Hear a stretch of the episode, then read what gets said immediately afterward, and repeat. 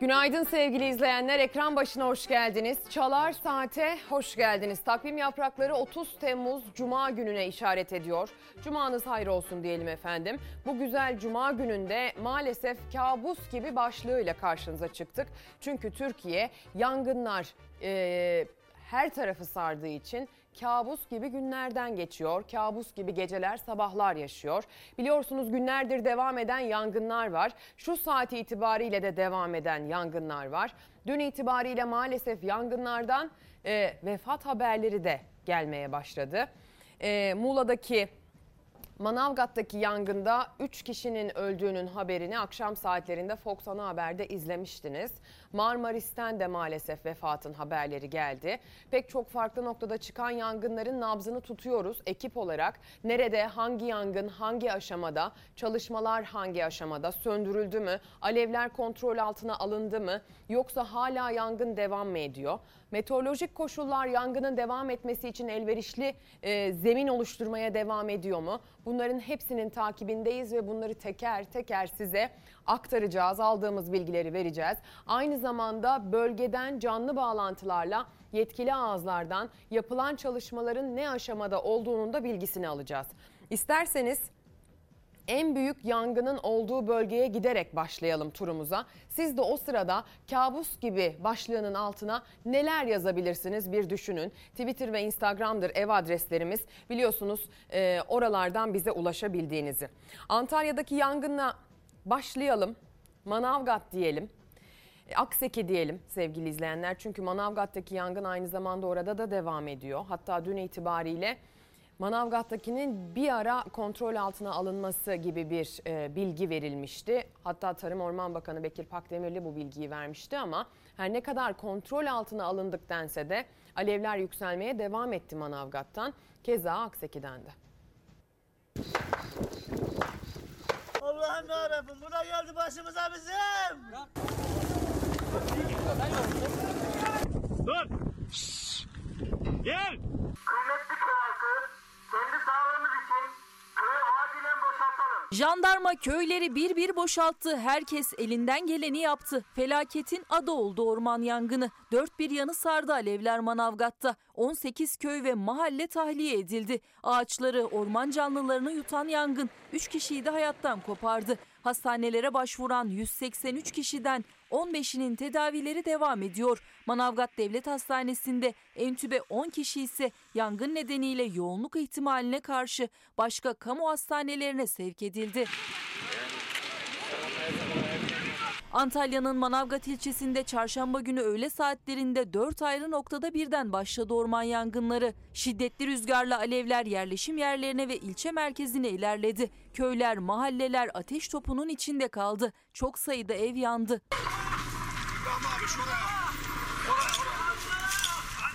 Müdahale bütün gün sürdü ama rüzgar aman vermedi. Hava kararınca çalışmalara katılan iki uçak ve 19 helikopter devre dışı kaldı. Ekipler sabaha dek karadan canla başla yangını söndürmek için uğraş verdi. Olmadı. Vatandaşlar da çalı, çırpı, kova, leğen ne buldularsa kendi imkanlarıyla alevleri yenmeye çalıştı. Kimsenin gözüne uyku girmedi.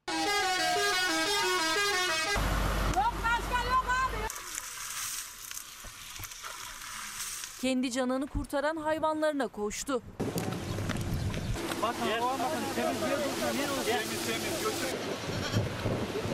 Gel. Gel gitme ne olursunuz gelin. Kimi yanarak can veren hayvanına ağladı, kimi evine gözyaşı hiç dinmedi. O hayvanları gördüğüm zaman ben zaten hiçbir şey düşünemedim. Çok kötüydüm. Rahmetli annemlerin evleri yandı. Ve biz sekiz kardeş bu evlerde büyümüştük. Altında abimin inekleri falan vardı. Onlar falan hepsi yanmış. Antalya Mersin Karayolu ulaşıma kapandı. Oymapınar Barajı'nda mahsur kalan 10 kişi kurtarıldı. Bakan Pakdemirli 20 saatin sonunda Manavgat için umutlu haberi paylaştı ama üzücü bir ekleme de yaparak Antalya Manavgat yangınımız kontrol altında ancak gece saatlerinde Akseki de çıkan bir yangın e, hala devam ediyor. Ve maalesef ilk acı haber de Akseki'den geldi. Kepezbelen Mahallesi'nin eski muhtarı 82 yaşındaki Hasan Ali Yüksel dumandan zehirlenerek hayatını kaybetti.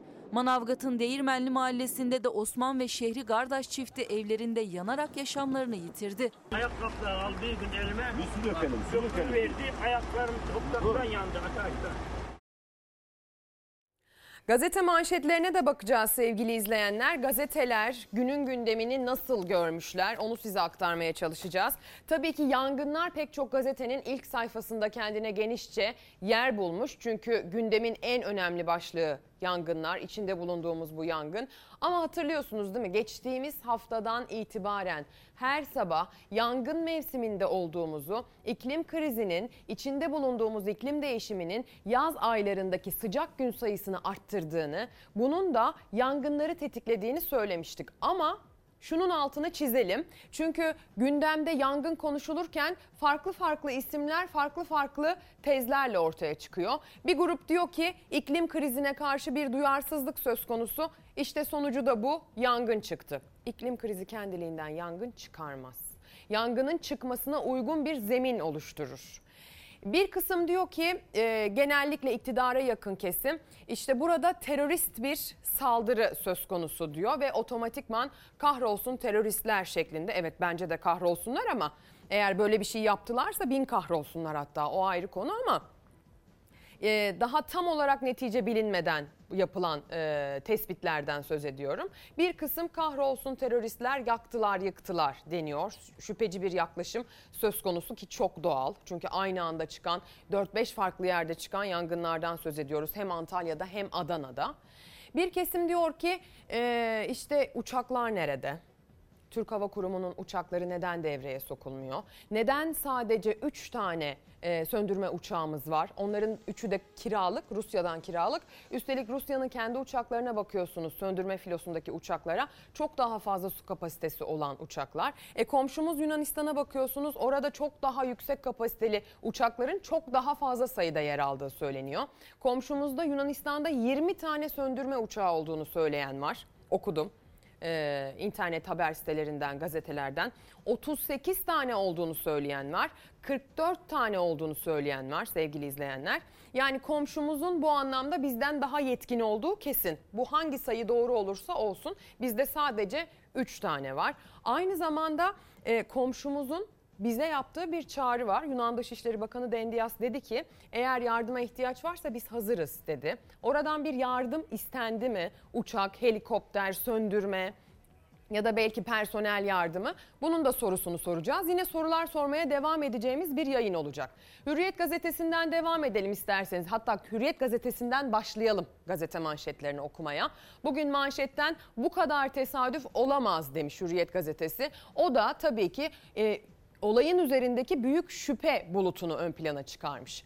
Kabus gibi 13 şehirde 41 yerde orman yangını çıktı diyor. Burası Manavgat demiş. Havadan çekilmiş bir fotoğrafı paylaşmış. Şok yaşadılar diyor gazetenin editörleri. Bir türlü durdurulamayan alevlerin evlerine kadar sokulmasına tanık olan vatandaşlar büyük şok yaşadı. 7-8 mahalle tamamen yok oldu. Manavgat ve Akseki'de onlarca ev küle döndü. Manavgat Belediye Başkanı Şükrü Sözen en az 7-8 mahalle yok oldu oldu dedi. Yangınlar en ağır hasarı turizmin başkenti Antalya, Manavgat, Akseki ve Muğla Marmaris'e verdi. Manavgat'ta önceki gün çıkan yangın Poyraz'ın etkisiyle gece de büyüyerek devam etti. Alevler mahallelere sıçradı. Onlarca ev yandı, 3 kişi öldü, 138 kişi yaralandı. Manavgat söndürülemeden komşu ilçe Akseki'de de orman yangını çıktı. Akseki'deki yangında rüzgarın etkisiyle büyüdü. Alevler Manavgat'a bağlı Oymapınar Barajı çevresindeki mahallelere sıçradı. Evler, tarlalar, araçlar, köylülere ait hayvanlar yandı. İki günde 13 şehirde çıkan yangınlara dikkati çeken İletişim Başkanı Altun soruşturmalar başlatıldı. Sorumlular bu saldırıların hesabını verecek dedi diyor. Gece boyu yandı manşeti var dikkat ederseniz altta bir başlık atılmış. Marmaris'in Armutolan mahallesinde saat 13 sıralarında başlayan yangın hızla büyüdü. Alevler evlere ve otellere yaklaşınca büyük panik yaşandı. Alevlerin arasında kalan bir kişi öldü. Gece boyu süren yangın İçmeler mahallesine de hızla ilerledi diyor. Hadi gelin, hadi gelin bir Muğla'ya gidelim. Marmaris'e gidelim. Oradaki yangının da son durumunu anlamaya çalışalım.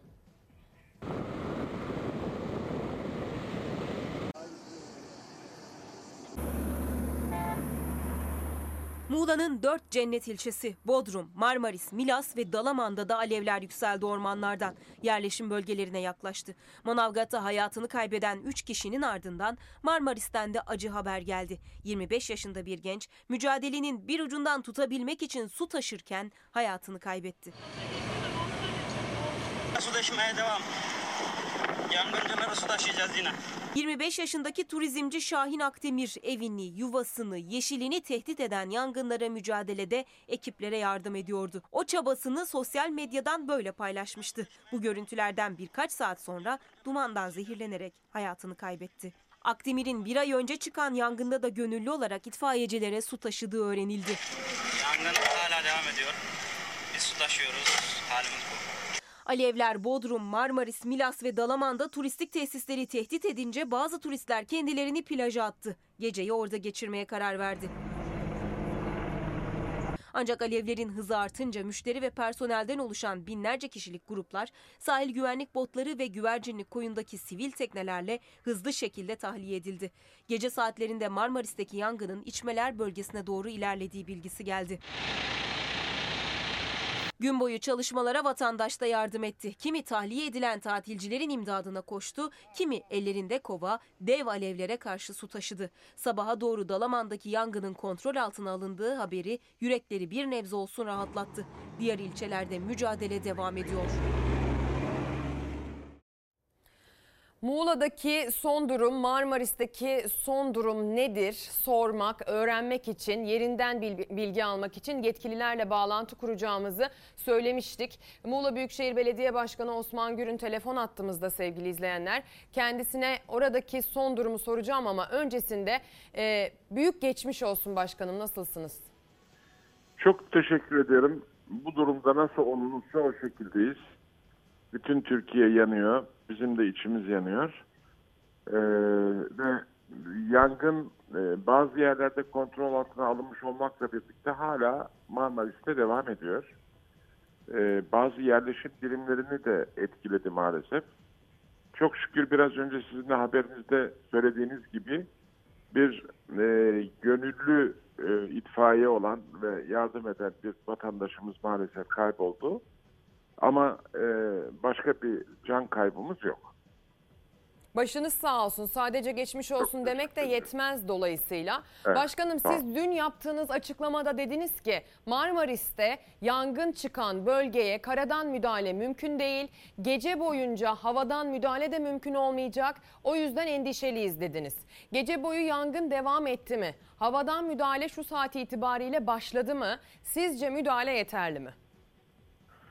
Havadan müdahale, sadece havadan müdahale edilebiliyor gündüz vakti. Biraz önce sizin de ifade ettiğiniz gibi daha önce bunu açıklamıştım. Çünkü aralarda e, araçların girip yangın bantları oluşturulmuş değil ormanlarımızda. E, sadece helikopterler müdahale edebildi. Önce iki helikopter, daha sonra üç helikoptere çıktı. E, ama biz yangın uçağı görmedik e, buralarda. E, bilemiyorum Orman e, Bakanlığımız başka yerde görevlendirdi mi? E, buradaki problem e, yangın uçaklarının e, çok fazla olması gerekiyor. Bu kadar orman varlığına sahip bir ülke olarak. Çünkü e, uçakların e, taşıdığı su ve suyu bıraktığında yangına olan etkisi çok daha e, fazla. Onun olmasını dilerdik. Yani belli saatten sonra gece uçuşları olmadığı için helikopterler hava kararmaya başlayınca maalesef teknik olarak uçamıyorlar ve herhangi bir şey yapamıyorlar. E, karadan da herhangi bir müdahale olmadığı için e, Allah'a kalıyor iş. Yani sabaha kadar yanıyor. Sabahleyin tekrar e, göreve başladılar. E, helikopterler. Ama geceleyin olan oldu. E, üç köyümüzde e, yani gerçekten üzücü ama e, Derinözü, Osmaniye ve Bayır e, köylerimizde e, konutlar da yandı. Şu anda keşif ve arkadaşlar gitti. E, can kaybımız yok ama konutlara da sirayet etti. Bildiğiniz gibi orman e, yangınlarında Orman Genel Müdürlüğü yangın ekipleri sorumlu. Biz oralara girmiyoruz, giremiyoruz. E, biz sadece e, Yerleşim meskun yerleri. sahalarda, otellerin olduğu yerde oraya intikal etmemesi ederse de bir an önce müdahale edilerek söndürülmesiyle ilgili görevliyiz. E, orman e, kısmında görev tamamen Orman Bakanlığı'na ait. Başkanım Ee, e, haber sitelerinde yer aldı. Türk Hava Kurumu'na ulaşmaya çalıştığınızla ilgili bir bilgi. Evet. Yani şimdi e, siz her şeyi yapıyorsunuz. Bütün ekiplerimiz orada. E, diğer illerden de her ihtimale karşı yardım istedik.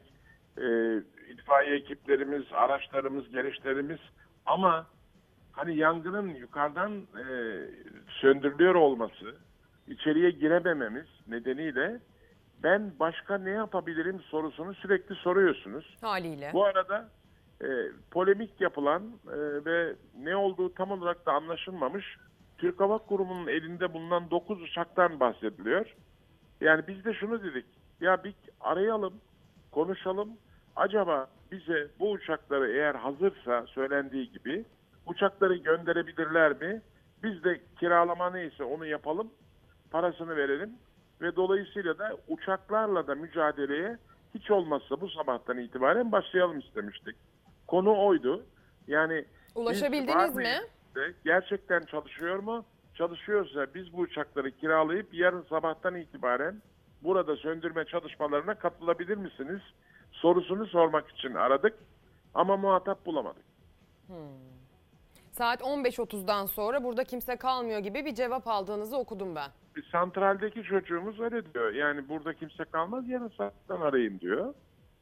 E ama daha sonra CNN'de e, Sayın Kayyum e, başındaki arkadaşımızın açıklaması e, bizim uçaklarımız e, hiçbirisi şu anda görev yapabilecek durumda değil diye ifade etti e, CNN'de. Dolayısıyla eğer ulaşmış olsaydık da herhalde bizde uçak yok kaldıracak diyeceklerdi. Yunanistan'dan bir destek gelse Dışişleri Bakanı açıklama yaptı yardıma hazırız diye. Bakın e, burada uçak uçağa ihtiyacımız var. Yani helikopterler görev yapmıyor demiyorum ama yeteri kadar etkin olamıyorlar. E, biz e, daha önceki iki sene önceki yangından sonra bir yangın çalıştayı yaptık. Bütün uzmanlar e, helikopterin ne olduğunu hatta bazı tikleyici olduğunu, helikopterin pervanesinin titriği hava hareketinin yangını bazen tetiklediğini e, bu nedenle uçak hem daha fazla su e, kapasitesine sahip olduğu için hem de o suyun e, etkinliğinin daha fazla olduğunu söylüyorlar. E, bunu uzmanlar söylüyor. Ben söylemiyorum. Benim ama Çalıştay'da bunlar çok net ortaya kondu ve Çalıştay sonucunda biz bakanlığımıza takdim ettik. Yani böyle bir uzmanlardan oluşan Çalıştay'da böyle bir durumumuz var diye. Ama üzülerek söylüyorum, polemik için söylemiyorum. O Çalıştay'da ve daha başka uzmanların söyledikleri orman yangını ile ilgili konularda herhangi bir görünen bir e, çalışma yapılmadı. E, yine biz e, helikopterlere e, muhtaç kaldık ve dediğim gibi karadan da müdahale edilmediği için sadece helikopterlerle yapılan mücadele yangına yön veriyor. Ee, peki Türk Hava Kurumu'nun başındaki kişiye direkt ulaşma şansınız oldu mu? Hani santral üzerinden değil de belki kişisel numarasına edinme şansınız olmuştur. Hayır oradan öyle bir numara verilmiyor. Saat üç buçukta buradan ayrıldılar. Yarın sabahleyin e, müracaat edeceksin deniyor. Kendimizi tanıttık. E, Arkadaşlar Büyükşehir Belediye Başkanımız yangın nedeniyle konuşmak istiyorum diyor. Tabii oradaki çocuğun e, yetkisi ve e, şey, kabiliyeti o kadar olabilir. Ama temas etme imkanımız olmadı. Bir geri dönüş Fakat temas diyorsunuz. etseydik CNN'deki konuşması hiçbir uçağın şu anda aktif halde olmadığı ve hiçbir şekilde katkı yapamayacaklarını o uçaklarla, 9 uçakla kendileri ifade etti. Anlıyorum başkanım. Çok çok geçmiş olsun. Hepimize Ee, geçmiş Sizi ilerleyen saatlerde müsait olduğunuz ölçüde son durumu öğrenmek için rahatsız edebiliriz. Şimdiden söyleyelim. Katkınız için sağ olun. Hem başsağlığı hem geçmiş olsun dileklerimizi sizin vesilenizle Marmaris'e iletelim. Sağ olunuz Çok diyelim. teşekkür ediyorum. Kolaylıklar diliyoruz. İyi yayınlar diliyorum. Türkiye'nin e, gerçekten başı sağ olsun ve geçmiş olsun. Sağ olun. Teşekkür ediyoruz. Muğla Büyükşehir Belediye Başkanı Osman Gür'ün yayın konuğumuzdu. Kendisi oradaki son durumu bize aktardı. Marmaris'te Derinözü, Osmaniye ve Çayır mahallelerinde bir kısım evlerin tamamen yandığını söyledi. An itibariyle hasar tespit çalışmaları yapıldığını aktardı. Marmaris üzerinde yangın söndürmeye dair helikopterlerin sabah saatleri itibariyle yeniden uçuşa geçtiği bilgisini bize aktardı. Ee, ve maalesef gece boyunca hiçbir müdahale yapılamadığını çünkü yangının çıktığı alanın karadan müdahaleye müsait olmadığını söyledi. Gece işimiz Allah'a kaldı dedi Gürün ve e, sabah saatleri itibariyle helikopterle söndürme çalışmaları başladı ama asıl burada bizim ihtiyacımız bir uçak. Çünkü zaman zaman helikopterin pervanesinden çıkan rüzgar yangını tetikleyebiliyor. Helikopterin bıraktığı suyla uçağın bıraktığı su arasında çok büyük fark oluyor. Tek bir helikopterle buradaki yangına müdahale e, ve yangının kontrol altına alınması çok zor dedi. Osman Gür'ün e, konuyla ilgili bu detayları aktardı Marmaris'teki yangınla alakalı. Gazete manşetleriyle devam edelim. Sözcü gazetesi de manşete e, uçakları taşıdı. Türkiye yanıyor. Kiralık 3 uçakla söndürmeye çalışıyor, çalışıyoruz demiş Sözcü. 14 şehirde 41 noktada sabotaj kokan yangınlar çıktı. Binlerce hektar orman alanı küle döndü. Alevler kent merkezine indi. Çok sayıda ev ve iş yeri yandı. 4 can kaybı yaşandı. PKK şüphesi var. Antalya Manavgat'ta önceki gün başlayan orman yangını dün de devam etti. Bugün de maalesef devam ediyor. Bu notu da biz ekleyelim. Ona ek olarak 13 farklı şehirde de orman yangınları yaşandı. Bir günde bu kadar çok yerin yanması sabotaj ihtimalini gündeme getirdi. Daha önceki yangınlarda PKK'lı hainlerin parmağı olduğu ortaya çıkarılmıştı. Bunlar da teröristlerin işi olabilir. Soruşturma sürüyor. TV'lerden canlı izlenen yangınlar önlemlerin yetersizliğini de gözler önüne serdi. Orman Bakanı Bekir, Pak, Bekir Pakdemirli son 3 yıldır THK'ya ait söndürme uçaklarının inatla kullanılmadığını aktardı. Bunun yerine Rusya'dan uçak ve helikopter kiralanması yoluna gidiliyor. Çuvalla para veriliyor. Bu yılda aynısı yapıldı. Oysa bizim 3 tane kiralık uçağımıza karşılık komşumuz Yunanistan'da 20 yangın söndürme uçağı var. Diğer Akdeniz ülkeleri İtalya'nın 19, Fransa'nın 26, İspanya'nın 17 uçağı bulunuyor diyor. Farklı gazeteler Yunanistan'ın söndürme uçağı filosuyla alakalı farklı sayılar veriyor. En düşüğü 20. 38 diyeni de okudum, 44 diyeni de okudum sevgili izleyenler. Ee, 20 bile aslında bize göre zaten kat be kat çok daha fazla bir sayıyı ifade ediyor. Yunanistan'da, İtalya'da bizim gibi aynı iklim kuşağında.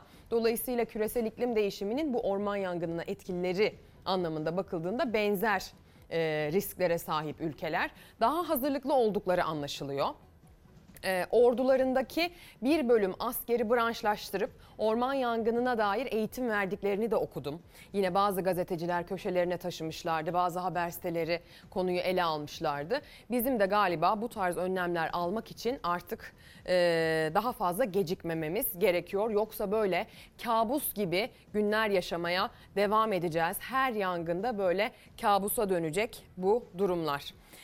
Devam edelim. Az evvel e, Sözcü gazetesinin manşetinden de okuduk. Detaylarda bir terör saldırısı şüphesinden söz ediliyordu. Bu ihtimal hepimizin aklında. Tabii ki soruşturmalar önce bir can kayıpları, mal kayıpları, yangınların söndürülmesi, kontrol altına alınması gibi durumlardan sonra ortaya çıkacak. Süleyman Soylu'nun CHP Grup Başkan Vekiline verdiği bir cevap da var biliyorsunuz. Şu ana dair sabotaja dair elimizde bir delil yok dedi. Engin Özkoç konuştu. Ee, İçişleri Bakanı Süleyman Soylu'yla. Tabii ki bunlar sonranın işi ama insanın aklına da geliyor. Oradaki vatandaş çok sinirli.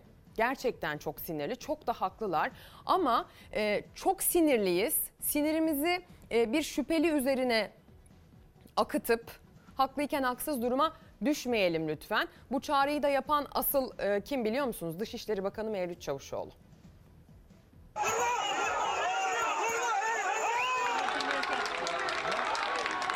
Manavgat'ta sabotaj iddiası ortalığı karıştırdı. Kalabalığı Dışişleri Bakanı Mevlüt Çavuşoğlu yatıştırdı.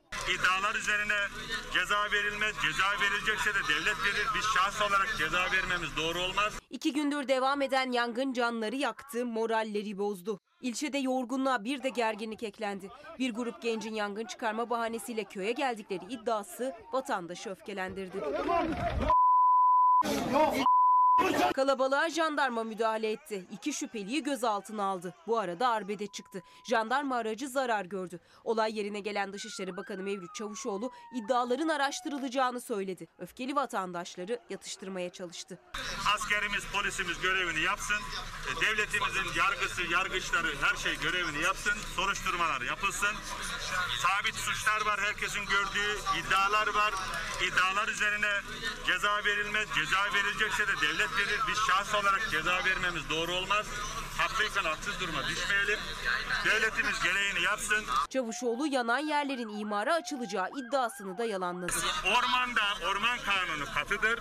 Yanan yere ağaç dikilir. Başka hiçbir şey yapılmaz.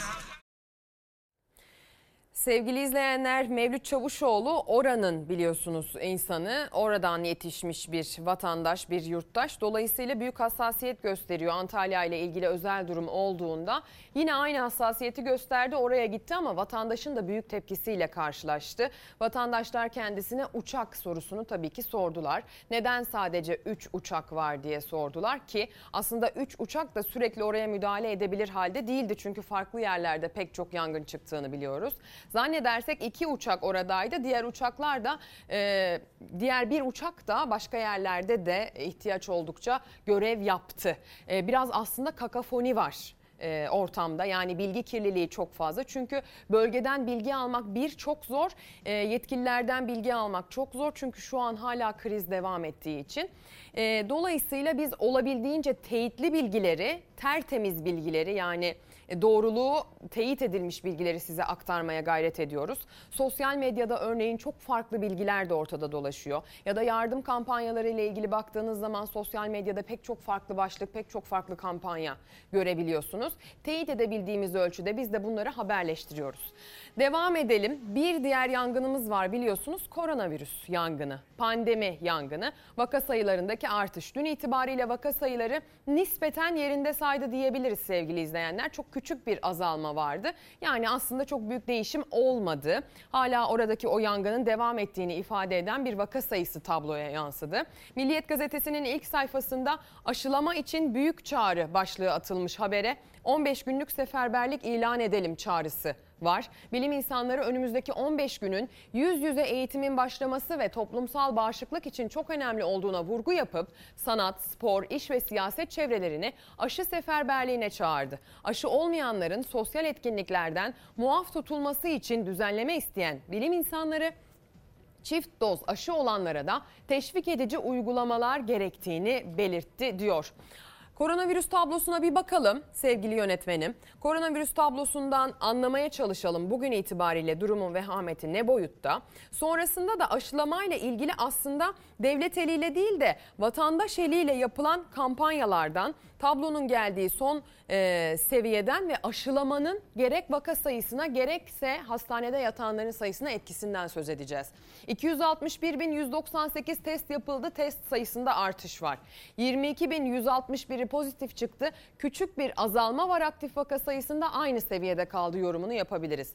Vefat seviyesi vefat sayısı dünkü seviyenin e, oldukça altında. Biz her zaman söylüyoruz. O vefat sayılarındaki e, azalmayı, artışı değerlendirirken kullandığımız kelimelere çok dikkat ediyoruz.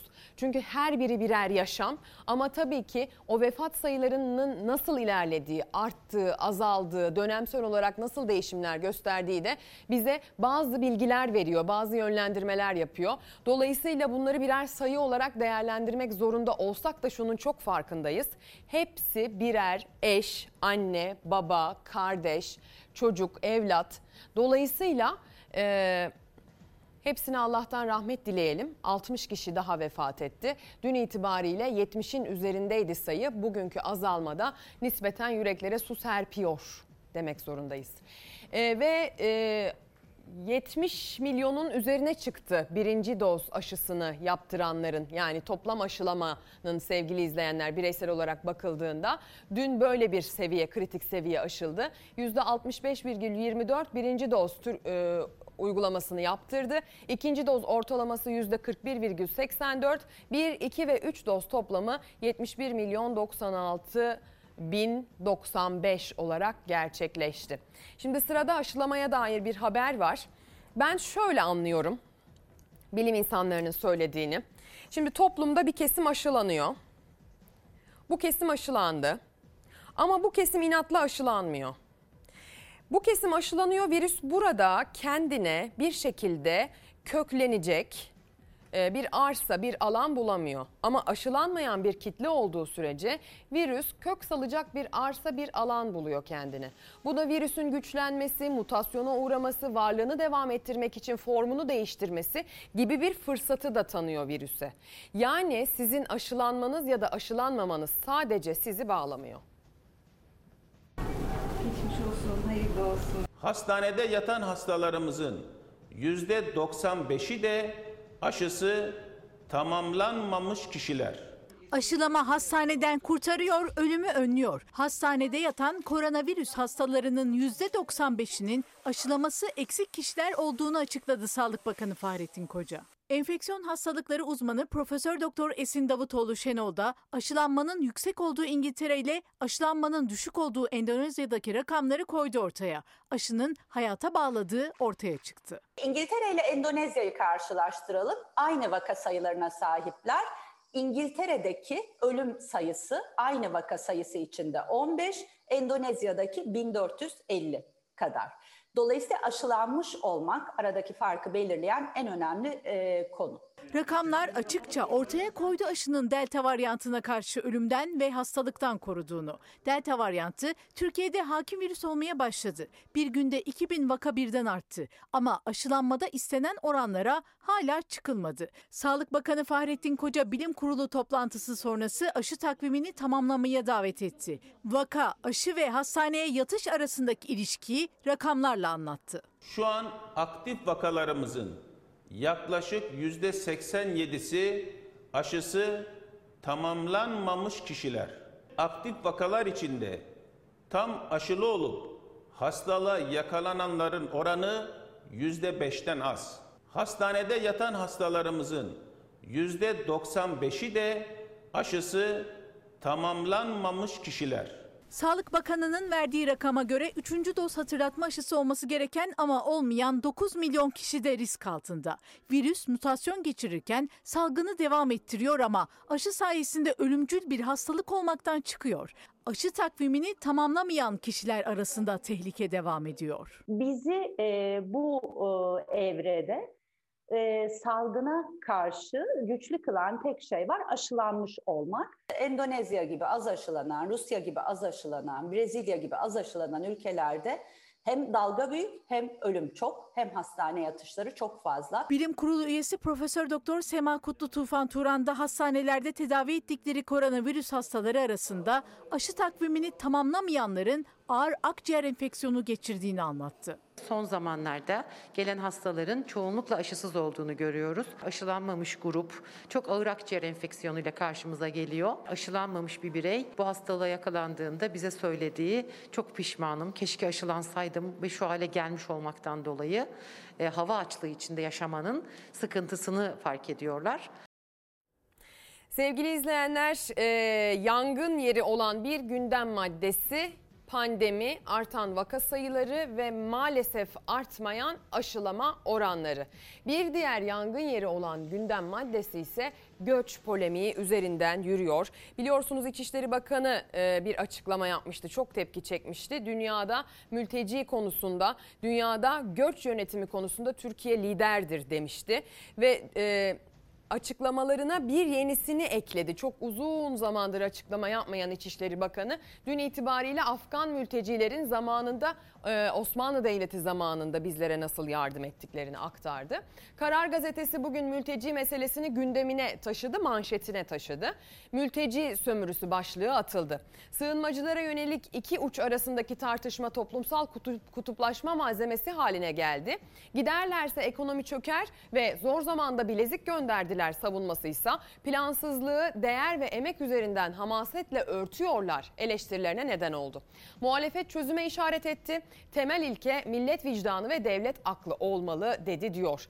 Neden göçmen hapishanesi ne ne de düzeltiyorum. Ne göçmen hapishanesi ne de emek istismarı ikisine de razı değilim sözleri Kemal Kılıçdaroğlu'na ait. 10 kat faturada ucuz iş gücü de sapkın bir anlayış sözleri de Sayın Davutoğlu'na ait. Bir de Süleyman Soylu'nun sözlerine ayrı bir parantez açılmış manşetin hemen yan tarafında. Onların ataları bize bileziklerini gönderdi başlık başlığı atılmış Süleyman Sözlü'nün Soylu'nun sözleri başlığa taşınmış. AK Partili Özhaseki'nin sanayiyi ayakta tutuyorlar ve Erdoğan'ın danışmanı Yasin Aktay'ın misafir bereketiyle rızkıyla gelir ifadelerinin ardından Soylu'nun sözleri de tartışma konusu oldu. İçişleri Bakanı memleket zor dönemdeyken Pakistan ve Afganistanlı kardeşlerimiz bileziklerini gönderdi. Afganistan'dan gelenler bizim insanımız dedi. Muhalefetten bize ahde vefayı öğretmeyin, devlet politikası uygulayın, göçmenlere çözüm bulun tepkisi geldi diyor. Bir de bir harita üzerinden Afganistan ve İran üzerinden yaklaşık 2000 kilometrelik güzergahı göstermiş bize.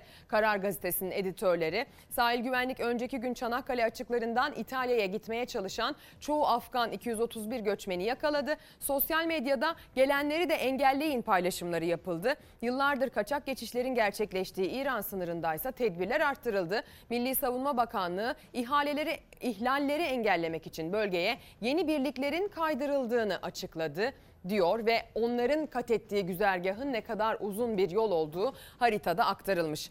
Hadi göçmen polemiğini bir izleyelim, haberimizi izleyelim. Süleyman Soylu'nun sözleri nasıl tepki almış bir bakalım. Şimdi diyorlar ki Türkiye'ye Afganlar geliyor. Her suçluyla fotoğrafı çıkan, her skandalda adı geçen Suç İşleri Bakanı saklandığı kabuğundan başını çıkarmış. Deha açıklamalarda bulunmuş. Nereden baksanız bir fecaat. Bu memleket fakr zaruret içerisindeyken istiklal mücadelesinde Pakistanlı ve Afganistanlı kardeşlerimiz şu kollarındaki bilezikleri tattılar ve Türkiye'ye gönderdiler. Atatürk'ün anti-emperyalist, laik, çağdaş mücadelesine destek veren Afgan halkının o günkü desteğini bugünkü Taliban'la ilişkileri savunmak için söylüyor. Olacak iş değil, akıl işi değil. Afganistan'dan düzensiz göç savunması İçişleri Bakanı Soylu'yla muhalefeti karşı karşıya getirdi. Soylu'nun Kurtuluş Savaşı'yla bugün arasında kurduğu köprüye CHP Taliban hatırlatmasıyla tepki gösterdi. Taliban'la aranız iyi ve o Taliban'la kurduğunuz veya yönetemediğiniz ilişkinin sonucu Türkiye'ye gelen hepsi erkek ne olduğu belli olmayan bu göçmenleri kabul etmemiz için Afganistan'la Mustafa Kemal Paşa'nın arasındaki sıcak ilişkiyi istismar etmek olsa olsa Suç İşleri Bakanı Süleyman Soylu'nun aklına gelirdi. Bilezikleri sattılar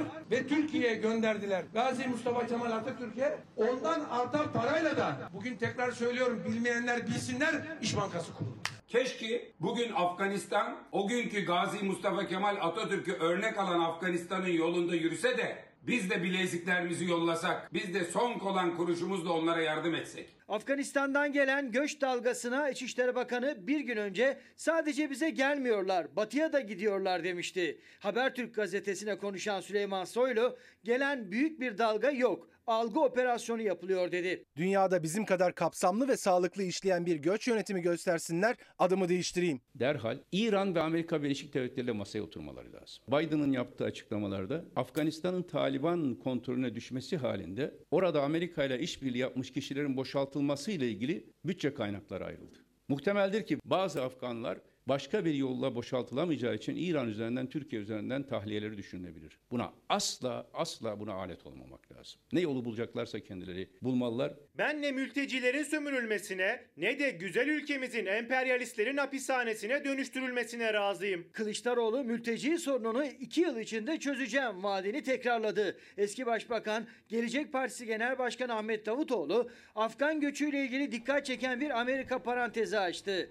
Bir başka tartışma da AK Parti Genel Başkan Danışmanı Yasin Aktay'ın sözleri üzerinden çıktı. E, misafir bereketiyle birlikte gelir, rızkıyla birlikte gelir. Sayın Yasin Aktay'ın Suriyelilerin rızkından kastettiği Avrupa'nın bekçilik karşılığında Türkiye'ye vereceği 3-5 kuruş para. Olmaz olsun öyle para. Suriyelileri çekin, Suriyeliler bir gitsin, ülke ekonomisi çöker. Sigortasız çalıştırılan, vergisiz çalıştırılan, asgari ücretin altında çalıştıran o insanları gördükçe insan utanır ama köle tüccarları Yasin Aktaylar gibi utanmazlar bundan.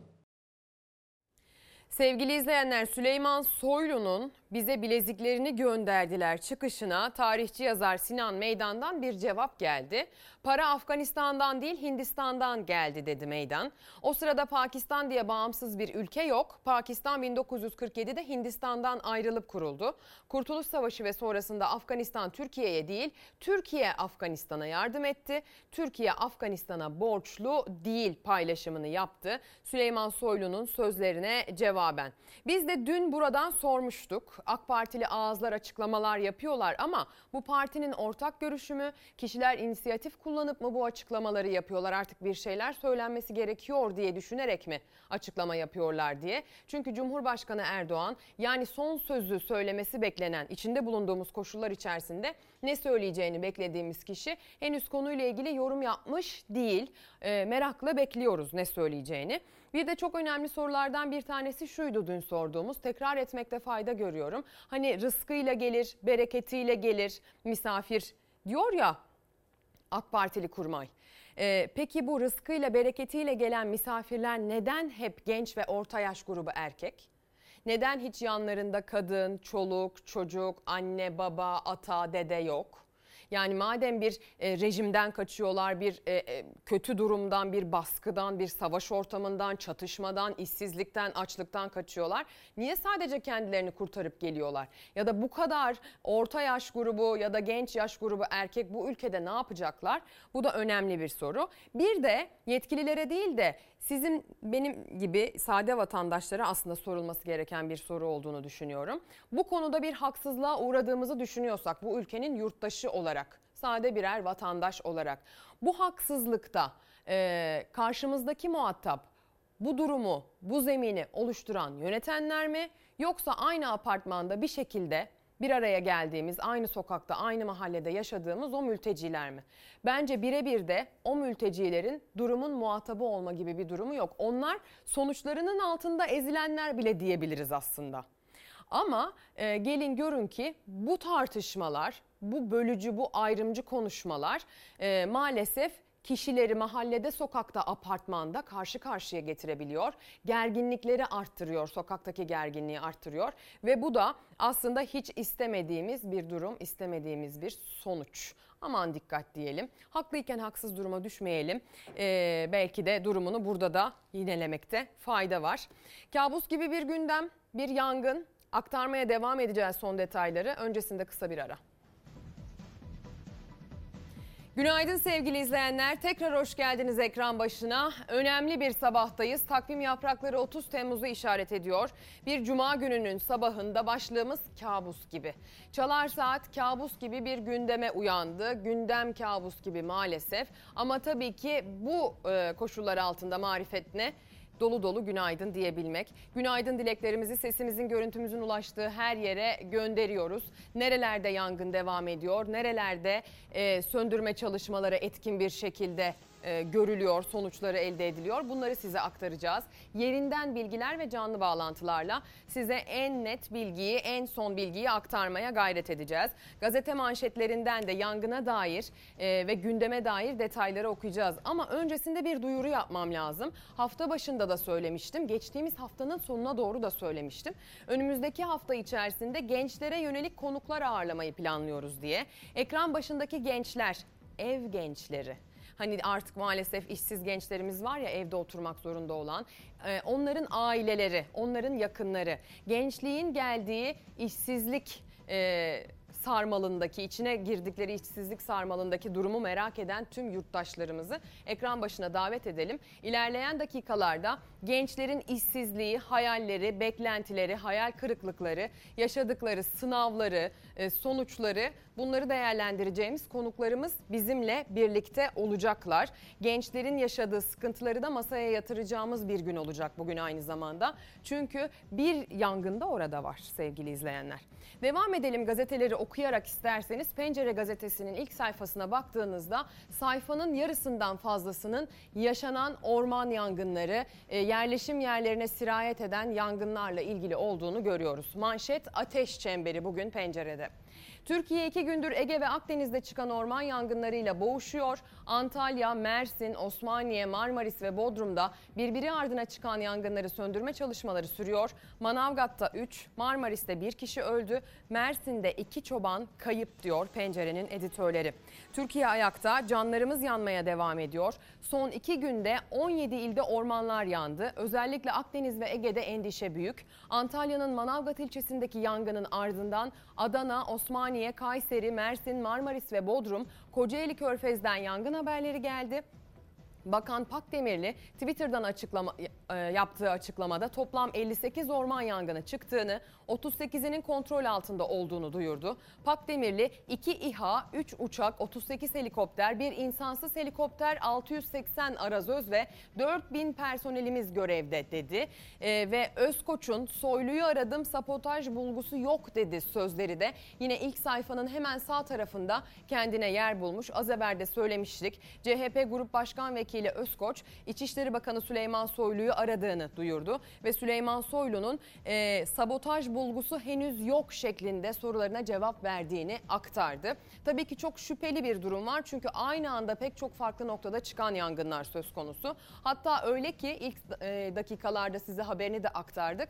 Bazı sabotaj şüphelilerini linçten kurtarmak zorunda kaldı. Ee, güvenlik güçlerimiz bununla ilgili görüntüleri de sizinle paylaştık. İsterseniz haberde bahsedilen e, Tarım ve Orman Bakanı Bekir Pakdemirli'nin yaptığı paylaşımı ekrana getirelim. Bir tablo paylaştı. Türkiye'nin yangın tablosu 28-29 Temmuz 2021 tarihli orman yangınlarının detaylı durumu tablonun başlığı. Adana'da toplam yangın 20 ve 6 adet yangın devam ediyor.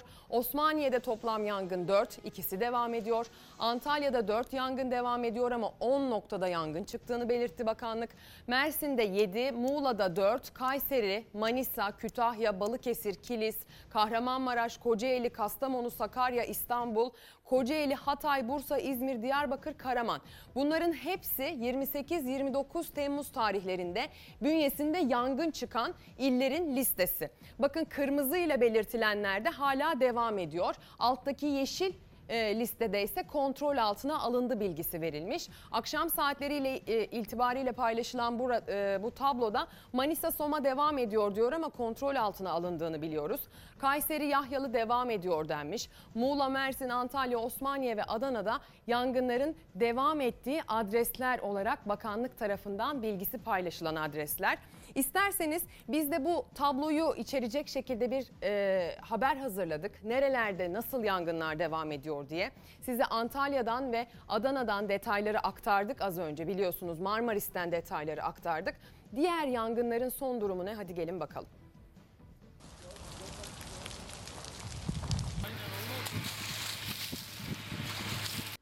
Antalya'nın ardından Türkiye'nin birçok noktasından daha peş peşe alevler yükseldi. Mersin, Adana, Osmaniye, Manisa o kara liste uzadıkça uzadı. Ağaçlar, kuşlar, böcekler ormanın günahsız tüm canlıları yanarak can verdi. Geride içler acısı manzaralar kaldı ve hala da çok sayıda noktada yangınlar sürüyor.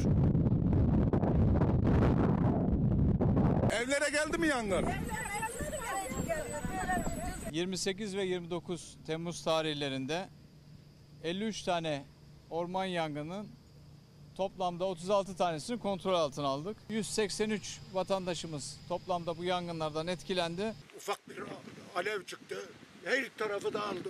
rüzgarının. Türkiye Manavgat'ı ağlarken çok sayıda ilden daha orman yangını haberleri ulaştı. Patlayan barajın üstü komple yanıyor arkadaşlar. Adana'nın Kozan ilçesinde yaklaşık 400 hektar alan yandı. 20'ye yakın ev ve 2 ahır hasar gördü. 5 köy tahliye edildi. Yüreğir'de makilik ve ormanlık alanda çıkan yangına müdahale ediliyor. Aladağ'daki yangındaysa Topallı mevkiindeki 18'e yakın ev hasar gördü. Evlerin ahırları kül oldu. Yangın yüksek kesimlerde devam ediyor. Kozan'a mı gideceksiniz? Evet. Buradan sizi almayacaklar mı? Çok korktuk, çok büyük yangın bir anda patladı.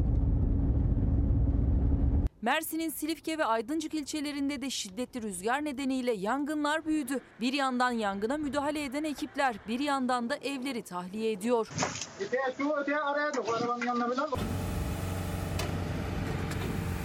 Şu gördüğümüz ormandan geldi. Biz beş buçukta bu mahallemizdeki tüm vatandaşlarımızı, genç ve yaşlıları tahliye ettik. Osmaniye'de de alevler köylere ulaştı. Kazmaca, Sarpınazı ve Kadirli ilçesindeki Karatepe'de bazı evler tedbir amaçlı boşaltıldı. Manisa Soma'da Darkale Mahallesi yakınlarındaki ormanlık alandan da alevler yükseldi. 8 arazözle müdahale edilen yangın neyse ki kısa sürede kontrol altına alındı. Yangın sahasında bir adet kaplumbağa hafif yanmış şekilde canlı güvenli alana alınacak. Burası acayip sıcak oldu. Buraya kadar geliyor yangın. Oo çok coştu. Tarım ve Orman Bakanı Bekir Pakdemirli sosyal medya hesabından Kilis ve Kütahya Emet'te çıkan yangınlarında kontrol altında olduğunu duyurdu. Sevgili izleyenler yangınların bilançosu bu şekilde pek çok farklı şehirden aynı anda yükseldi alevler. Sabah erken saatlerde söylemiştik tekrar edelim aslına bakarsanız geçtiğimiz haftadan bu yana hava durumunu anlatmak için ne zaman haritanın başına geçsek diyoruz ki yurdun güneyinde Güneydoğu Anadolu bölgesi, Doğu Anadolu bölgesinin güneyi, Akdeniz bölgesi ve iç kesimlerde yangına çok uygun bir zemin var. İklim yangına uygun bir zemin oluşturuyor. Bu nasıl bir zemin? Kurak bir zemin, rüzgarın kuruttuğu, toprağın üst yüzeyindeki nem tabakasını tamamen ortadan kaldırdığı bir meteorolojik koşul. Havanın çok sıcak olduğu için yangının e, çıktıktan sonra yayılmasına çok imkan sağlayan meteorolojik koşullardan söz ettik hep. Bir de hep rüzgardan söz ettik. Özellikle Akdeniz bölgesinde dün kadar olmasa da bugün de rüzgar devam ediyor. Gerek Adana'da devam ediyor gerekse Antalya'nın doğusunda yani tam da Manavgat'a tekabül eden kısımda yang, e, yangını körükleyebilecek, harlayabilecek alevleri rüzgar bugün de maalesef devam edecek. Bir de rüzgarın etkili olduğu, yangının devam ettiği o bölgede sürekli bir yön değiştirme söz konusu. Aslında hakim rüzgara baktığınız zaman geldiği yön kuzey ama alevlerin oluşturduğu o ısı sahası yangının sürekli yön değiştirmesine dolayısıyla da çalışmaların bu anlamda aksamasına da sebep oluyor. Dün böyle oldu bugün de maalesef böyle olacaktır. Adana'da da bugün rüzgar kuvvetli olacak. Adana'da da söndürülen yangınlar var. Ee, bazı ilçelerde alevlerin kontrol altına alındığını biliyoruz. Bazı ilçelerde de sürdüğünü biliyoruz yangının.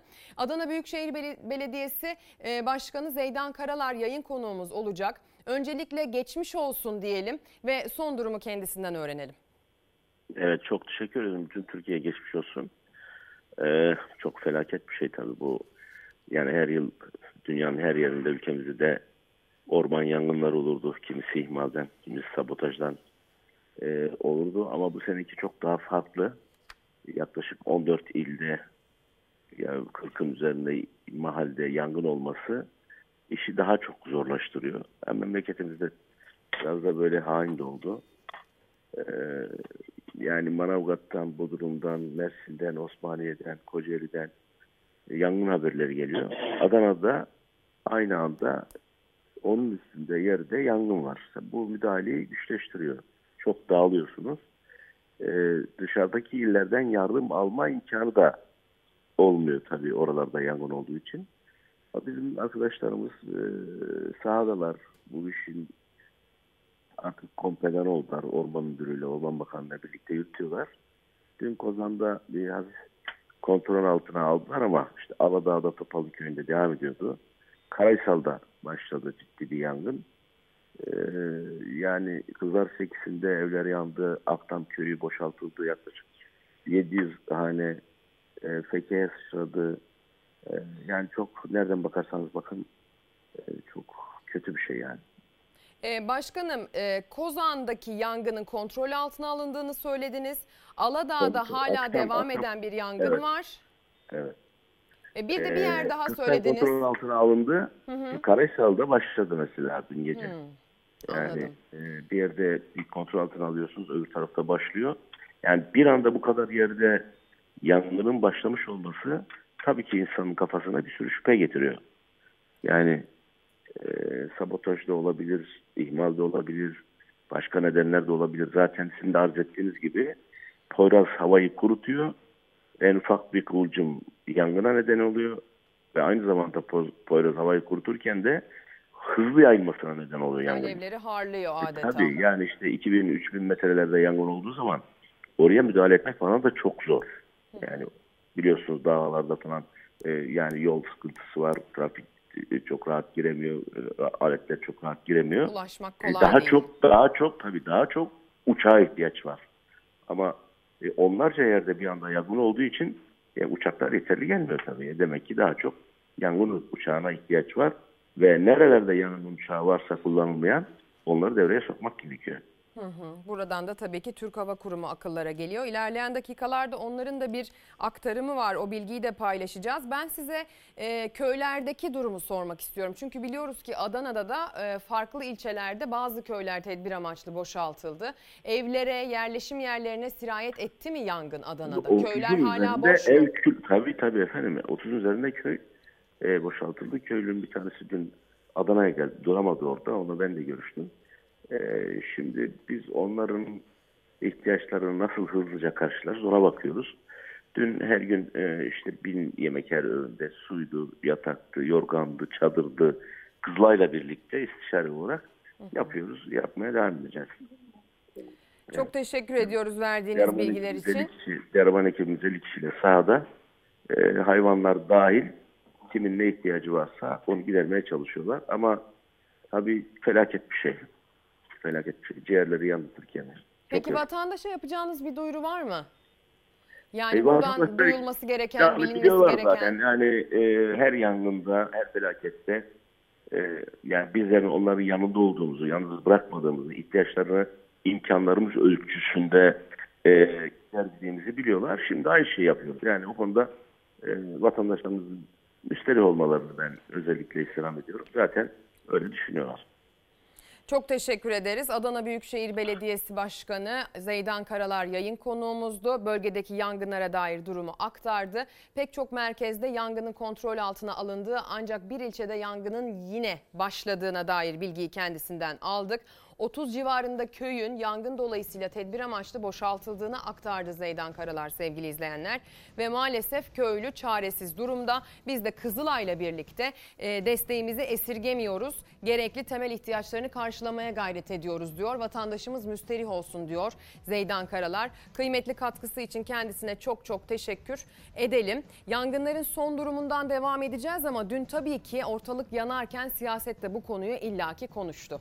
Tabii ki bazı konuşulacaklar aslında bu kriz atlatıldıktan sonraya ertelendi ama ilk etapta en çok tartışılan konu uçaklar oldu. İhtiyaç duyulan her türlü araç, gereç ve personelle yangına müdahale etmektedir. Bu bir sabotaj mı? Devlet bunu mutlaka tespit edecektir. Bu konuda hepimiz biriz, tek yüreğiz. Bu böyle bilinsin. Olay tüm boyutlarıyla araştırılarak Cennet vatanımızda çıkan yangınların kaynağı ve sebebi başsavcılıklar tarafından her yönüyle araştırılmaktadır. Bütün ihtimaller titizlikle inceleniyor. Devletin zirvesi iki günde Akdeniz'den Ege'ye pek çok noktada çıkan yangınla ilgili her ihtimali araştırıyor. Muhalefetse nedenleri kadar söndürme çalışmalarını da sorguluyor. Ormanlarımız cayır cayır yanıyor. Börtü böcek, canlılar, mahalleler ama yangınlarını söndürecek uçaklarımız yok. 3 uçak, 38 helikopter, aşağı yukarı 4000 personelle bu yangınlarla mücadele ediyoruz. Şu anda Türk Hava Kurumu'nun 6 uçağı hangarda yatıyor. 100 kere soru vergisi verdik. Bu uçaklar nerede? 9 tane filo alınıyor bu ülkeye. 630 milyon liraya buraya saray yapılıyor. Nerede bu uçaklar? İnsanlar hayatını kaybederken, ülkenin akciğerleri küle dönerken, canlılar telef olurken, evler yanmışken muhalefet bir kez daha sordu hükümete. Neden Türk Hava Kurumu'nun 6 uçağı hangarda boş duruyor diye. Bunların dördü hemen kullanılabilecek ve uçabilecek durumda. Ama ne hikmetse iktidar yurt dışından uçak kiralama yolunu seçti. Üç tane yangın söndürme uçağını da filomuzun içerisine katmış bulunuyoruz. Sayın Cumhurbaşkanı'nın ama 13 adet uçağı var. 13 uçağı saraya alacağına bu memlekete yangın söndürme uçağı alsaydı keşke. 2019 yılındaki rakamlara göre Türkiye gibi yaz aylarında orman yangını tehlikesi altında olan Yunanistan'da 20, Fransa'da 26, İspanya'da 17, İtalya'da ise 19 yangın söndürme uçağı bulunuyor. 5-6 tane helikopter var ama keşke bir tane değil de 5 tane söndürme uçağımız olabilseydi. En azından bir uçak, bir uçak gelirdi bu dörtler ya. Bu halde ben ne yapabilirim ki? Ben de hayatım bunu yapmakla CHP Antalya Milletvekili Rafet Zeybe'ye keşke uçak olsaydı diye dert yandı evi yanan köylüler. Hükümetse tüm yangınlarda Rusya'dan kiralanan 3 uçağın kullanıldığını söyledi. İddiaya göre günlüğü 1,3 milyon liraya. Muhalefet bu iddiaya karşılık 2 yıl önceki defteri açtı. 2019'da İzmir yangınında 45 hektarlık alan küle dönmüş, Türk Hava Kurumu'nun uçakları kullanılmamış, çok tartışılmıştı. Üç tanesinin motorların içine kuşlar yuva yapmış. Motor yok motor.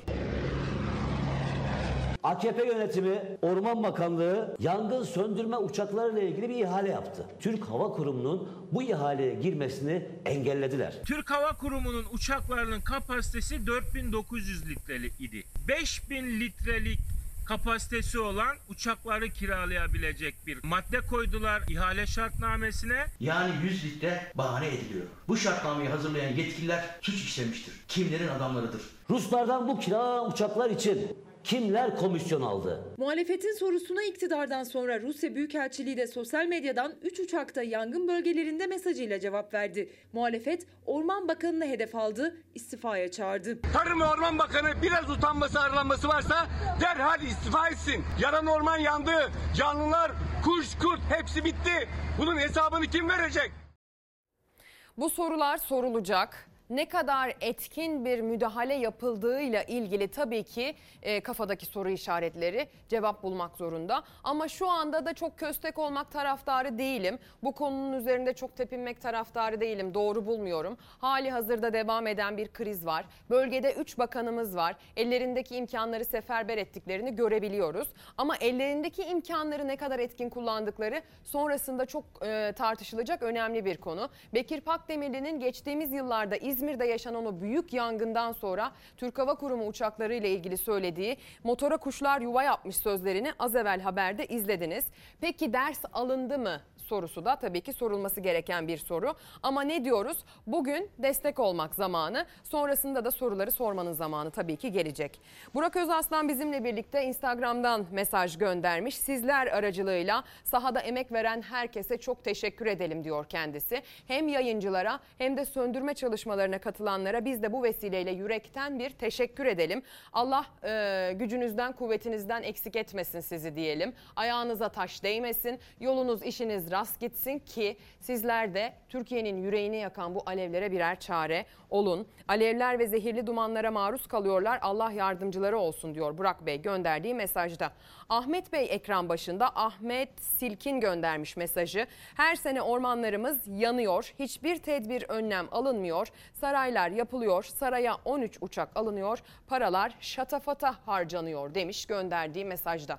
Bakın benzer bir başlık atılmış bugün Karar Gazetesi'nde ilgili habere. Mülteci sömürüsü manşet haberi. Ama e, gazetenin ilk sayfasında yer alan diğer en önemli ve en büyük haber yangınla alakalı.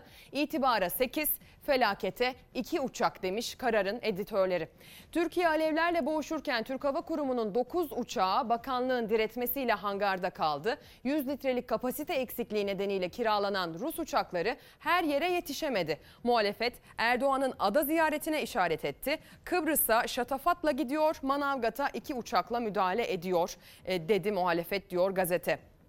Manavgat'ta önceki gün başlayan orman yangınları 13 ilin ardından Aydın, Muğla ve Kütahya'ya da sıçradı. Müdahaledeki yetersizlik ise eleştiri konusu oldu denmiş. Antalya Büyükşehir Belediye Başkanı Muhittin Böcek karara anlattı diyor. Hayatım boyunca böyle bir yangın görmedim. Bu kayıpların telafisi yok diyor Muhittin Böcek. Karar gazetesi manşetin altında bu sözlere yer vermiş. Türkiye'nin yüreği yanıyor diyor gazete sevgili izleyenler. Hemen bir bilgi aktaralım. Türk Hava Kurumu dün itibariyle bu kadar eleştiriye maruz kaldıktan sonra eleştirilerde adı bu kadar çok geçtikten sonra daha doğrusu e, bir açıklama yaptı. Türk Hava Kurumu olarak tüm yangınlara daha önceden olduğu gibi Orman Genel Müdürlüğü tarafından gerçekleştirilmiş ihale kapsamında müdahale edilmektedir diyor e, Türk Hava Kurumu. Şu anda Manavgat dahil ülkemizin çeşitli bölgelerinde 3 adet 10 bin litre kapasiteli yangın söndürme uçağı çalışıyor. 15 adet 2500 litre kapasiteli genel maksat helikopteriyle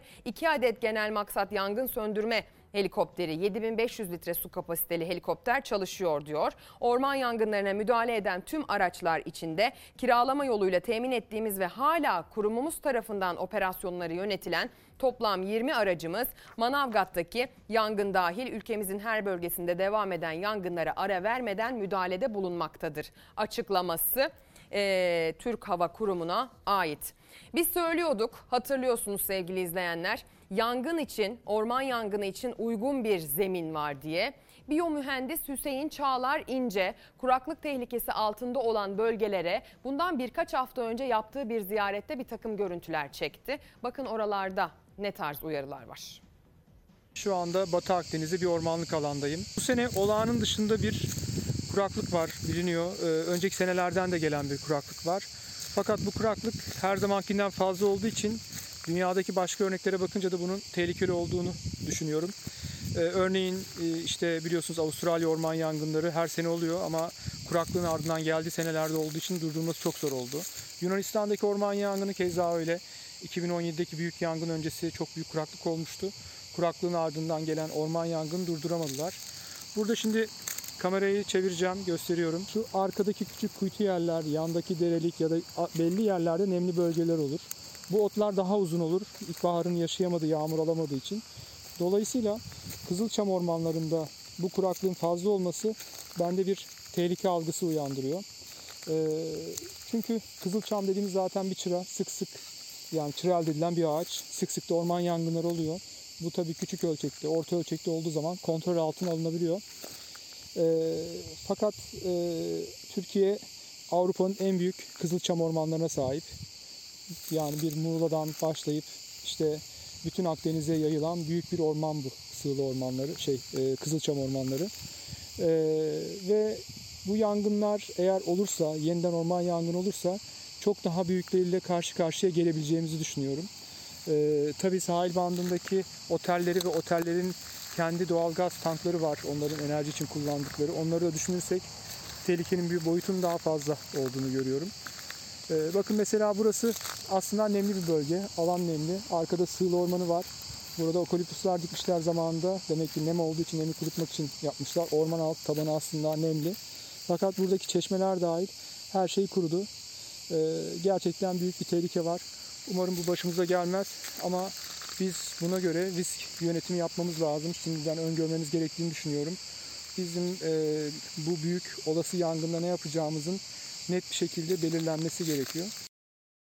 İzmir'deki o büyük yangından bahsettik. Uyarı niteliğindeki bu sözlerden bahsettik. Kendi yaptığımız uyarıları biraz yüzümüz kızararak bakın söylemiştik demek zorunda kaldığımız için e, size aktardık sevgili izleyenler. E, ve şunun da notunu düşelim. İzmir'de pek çok noktada Aydın'da Dilek Yarımadası'na, İzmir'deki pek çok ormanlık alana giriş çıkışlar e, yangın riskinin çok yüksek olması dolayısıyla da yasaklandı. Yani alınabilecek önlemler var. E, mesela bu da bunlardan bir tanesi diyelim. Şimdi gündemde yangın var, gündemde Manavgat var, Adana var, Bodrum var, Marmaris var ve yangının alevlerin yükseldiği pek çok yer var ama gündemde alev alev yanan bir başka konuysa genç işsizliği. Genç işsizliğini konuşmak için, bu konuyu masaya yatırmak için öncesinde randevulaştığımız bir konuğum var şu anda. CHP Genel Başkan Yardımcısı Gökçe Gökçen, e, CHP gençlik politikalarından sorumlu isim kendisi. Yayın konuğumuz olacak. E, aslında bu bugünün bugünün gündemi değil çok uzun bir dönemin gündemi gençlerin işsizlik durumu. Alev alev yanan bir gündem maddesi dediğimde sizce haksız mıyım sevgili izleyenler? Haksızsam haksızsın deyin ya da siz haksızsam haksızsın deyiniz, deyiniz lütfen. Haklısınız kesinlikle. Ee, öncelikle iyi yayınlar diliyorum. Bu Teşekkür kadar e, zor bir gündemde, bu kadar bütün e, ülkenin yandığı birçok şehrimizde, birçok noktada aynı anda e, yangınların meydana geldiği, vatandaşlarımızın canını kaybettiği, insanların canını, komşusunu kurtarmaya çalıştığı bir yerde e, açıkçası başka bir konu konuşmak da içimizden çok gelmiyor. Bu zor koşullarda hem e, basın mensupları hem vatandaşlar hem görevliler görevlerini yapmaya çalışıyorlar. Hakikaten zor bir günden geçiyoruz. Allah kolaylık versin Allah diyoruz. herkese kulağımız kolaylık hep versin. orada. Arkadaşlarımız hep oradan gelen taze bilgileri bana aktarıyorlar. Ee, yeri geldiğinde de hani konuyu bir kenara bırakıp tabii ki hemen geri dönüp bu konuyu ele alacağız ilerleyen dakikalarda. Umarız hemen aktarmamız gereken önemli bir son dakika gelişmesi gelmez. Çünkü pek hayırlı gelmiyor geldiği zaman. Devam edelim isterseniz. Bir işsizlik durumumuz var. TÜİK diyor ki sokakta yürüyen 4 gençten, ülkemizde yaşayan 4 gençten bir tanesi işsiz. Diskar diyor ki e, yaklaşık yarısı işsiz. Ev genci dediğimiz bir tabir ortaya çıktı. Artık gençlerimiz evde e, bekliyorlar ve büyük bir travma içerisinde, büyük bir çöküntü, gerek ekonomik gerek manevi olarak büyük bir çöküntü içerisinde bekliyorlar. Nedir durumumuz? ve aynı zamanda e, bunalıma giriyorlar. OECD'nin son araştırmasına göre Türkiye'de gençlerin %30'u pandemi döneminde ruh sağlığını, akıl sağlığını kaybettiğini ifade ediyor. Şimdi işsizlik rakamları söylediğiniz gibi velev ki TÜİK'in açıkladığı şekilde olsun. Yani %24 oranında. Yani her 4 gençten biri işsiz olsun Türkiye'de. Bu az bir sayı değil, bu az bir rakam değil. Dolayısıyla bununla ilgili öncelikle iktidarın ciddi bir politika belirlemesi gerekiyor. Bugüne kadar yaptılar mı? Yapmadılar. Bugüne kadar özellikle son 6 yılda bir tek istihdam yaratmadılar. Bugüne kadar açıkladıkları planları uygulamadılar ve bu planları uygulamazken dönüp de tek bir hesap verme ihtiyacı bile hissetmediler. Sorunumuz burada başlıyor aslında. Dönüp gence ben iş, iş, iş istiyorum, ben para kazanmak istiyorum, ben toplumda bir yer edinmek istiyorum. Yani aslında eğitim aldığım alanda düzgün bir işte çalışmak ve kendime de, aileme de, topluma da katkı sunmak istiyorum diyen Dolayısıyla çok çok doğal bir talebi dile getiren gence sen iş beğenmiyorsun, sizin şımarıklığınız, sen aç değilsin. Bir de son dönemde biliyorsunuz işte telefonunu göster amcaları ortaya çıktı sokak Evet. röportajlarında. Yani sürekli sürekli genci suçlayan ama dönüp de o gence normal bir hayat standardı bile sağlamayan, bunun hesabını bile vermek istemeyen bir iktidar var. Buna karşılık son derece doğal talepleri olan gençler var. Bakın işsizlik bu kadar arttığında, her dört gençten biri işsiz olduğunda ya da geniş tanımlı baktığımızda her iki gençten neredeyse birinin işsiz olduğu ortamda İş bulabilen gençler de son derece düşük ücretlere çalışıyorlar. Geçtiğimiz günlerde bir araştırma yaptık ve aynı zamanda biz bugüne kadar geçtiğimiz e, yaklaşık geçtiğimiz yıldan itibaren Ağustos ayından bugüne 2000'e yakın gençle görüştük. Hatta 2000'den fazla gençle birebir görüşüp e, görüşlerini aldık. Ve şunları gördük ne yazık ki. Bugün 1000 liraya iş teklif edilen gençler var. Gençler bu işi mi beğensin? Veya gençlere çok çok zor koşullarda çok uzun saatlerde 2000 lira 2300 lira teklif ediliyor. Asgari ücret bulabilen üniversite mezunu genç kendini şanslı sayıyor. Şimdi böyle bir durumdayız. Yani bir yandan iş bulamayan gençler, iyi bir eğitim alamayan veya aldığı eğitim alanında iş bulamayan gençler, bir yandan da iş bulmasına rağmen iyi koşullarda çalışamayan ve bir haksızlığa uğradığında da ben hakkımı arıyorum diyemeyen çünkü işsiz kalmaktan korkan gençler var. Gençler niye bunalımda, gençler niye her şeyden şikayetçi diyorlar. İşte tam da bu kadar doğal e, talepler bile gerçekleştirilmediği için gençler şikayetçi bugün Türkiye'de. O zaman madem bir virgül koydunuz, biz de çok bahsettik dizinin dibinde, annesinin babasının dizinin dibinde oturmak zorunda kalan, onların verdiği harçlıkla bir şekilde sosyal hayatlarını devam ettirmeye çalışan ama bir şekilde hayata karışamayan gençlerden madem söz ediyoruz, bununla ilgili e, gençlerimizin e, sözlerine kulak verelim istiyorum. Bir izleyelim o haberimizi. Nazlı Yere Basmaz'ın haberiydi. Bir kulak verelim gençlere ondan sonra devam edelim. Gençlerimiz anasının babasının dizinin dibinde oturuyor. Tüm OECD ülkeleri içinde en yüksek ev genci oranı ne yazık ki bizde. Ailelerinin kanatları altından çıkıp kendi kanatlarıyla uçabilmek gençlerin arzusu ama OECD araştırmalarına göre Türkiye'de 15-29 yaş arasındaki her 100 gençten 31'i ne çalışabiliyor ne de okuyabiliyor. Durum böyleyken ortaya yeni bir tanım çıkıyor. O da ev genci. Ev genci misin? Ev, ev genciyiz. Annenin babanın dizinin dibinde. Kesinlikle ev genciyiz. Aslında aileyle yaşamak çok güzel bir duygu. Fakat e, kendi ayaklarınızın üzerinde durarak aileyle yaşamak daha farklı bir duygu. Uzun yıllar boyunca bir eğitim alıyorsunuz, bir hayal kuruyorsunuz, hedef koyuyorsunuz ve daha sonrasında baktığınızda e, elde hiçbir şey yok. Acaba ben boşa mı okudum diyorsunuz. Kübra Kabayel'in tane tane anlattıkları aynı durumu yaşayan milyonlarca gencin hislerine tercüman. Okuyup bir üniversite kazanmak zor. O üniversiteyi bitirmek de zor ama Türkiye'de en zoru mezuniyet sonrası. Belki hani insanlar diyor ya iş var, iş var falan filan diye. Nasıl nasıl iş bulamıyorsunuz? İş çok ama İşte iş beğenilmiyor. Gençlere iş var ama iş beğenmiyorlar. Şunu çok açıkça söyleyebilirim. Hiçbirimiz zaten okuduğumuz bölümü yapamıyoruz. ben istiyorum ki hak ettiğim işi işe girebileyim. Yani hak ettiğimizi almak aslında sıkıntı. Yani yani sıkıntı aslında liyakatsizlik. Liyakat sorununu, düşük ücretleri, yabancı işçileri aşmaları, branşlarında iş bulmaları gerek gençlerin. Önlerindeki yol engelli parkur gibi. Hangisinden başlayayım ki? Birazdan bir dayı çıkar belki şey diye bağırmaya başlar. Cebindeki telefon kaç lira falan diye. Ama insanların verdiği işin emeğinin karşılığını sen bu ülkede geri alamıyorsun. Üniversite mezunlarımız işsiz. 3 kuruşa iş bulan da mesleğini yapamıyor. Mühendislik okuyan kasiyerlik, bankacılık okuyan çiftçilik yapıyor. Dört tane diplomam var mesela şey spor üzerinden ben eğitim alıyorum. Ama iş bulamıyorsun. Evet iş bulamıyorum. Şimdi burada kağıt dağıtıyorum. Nerede bu kağıt var?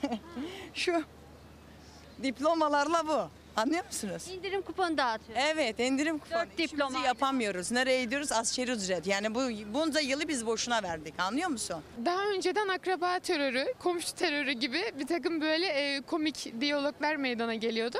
Ama şu anda artık e, onların da başında böyle durumlar olduğu için kimse kimseye bu tarz sorular sormuyor. Onların da çocuklara iş bulamıyor. Kesinlikle onların da çocukları iş bulamadıkları için kimse kimsenin yarışın deşmeden kenarda durmayı kendine hak görüyor sanırım. OECD'nin yaptırdığı bir başka ankete göre 18-29 yaş aralığındaki gençlerin %71'i ailesinin gelecek yıllardaki finansal durumundan da kaygılı ve o kaygıların duyulup dikkate alınmasını istiyorlar. Gençlerin sesine kulak veriyoruz diyen her siyasetçinin, her milletvekilinin ve daha birçok kişinin gerçekten hani dinliyoruz değil de e, gerçekten dinlemelerini tavsiye ederim.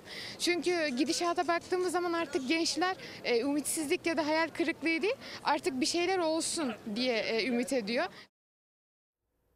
Gerçekten dinlemelerini talep ediyoruz diyor. Galiba bu talebin muhataplarından biri de sizsiniz. Partiniz içerisinde de gençliğe dair politikalarla ilgili genel başkan yardımcısı olduğunuz için.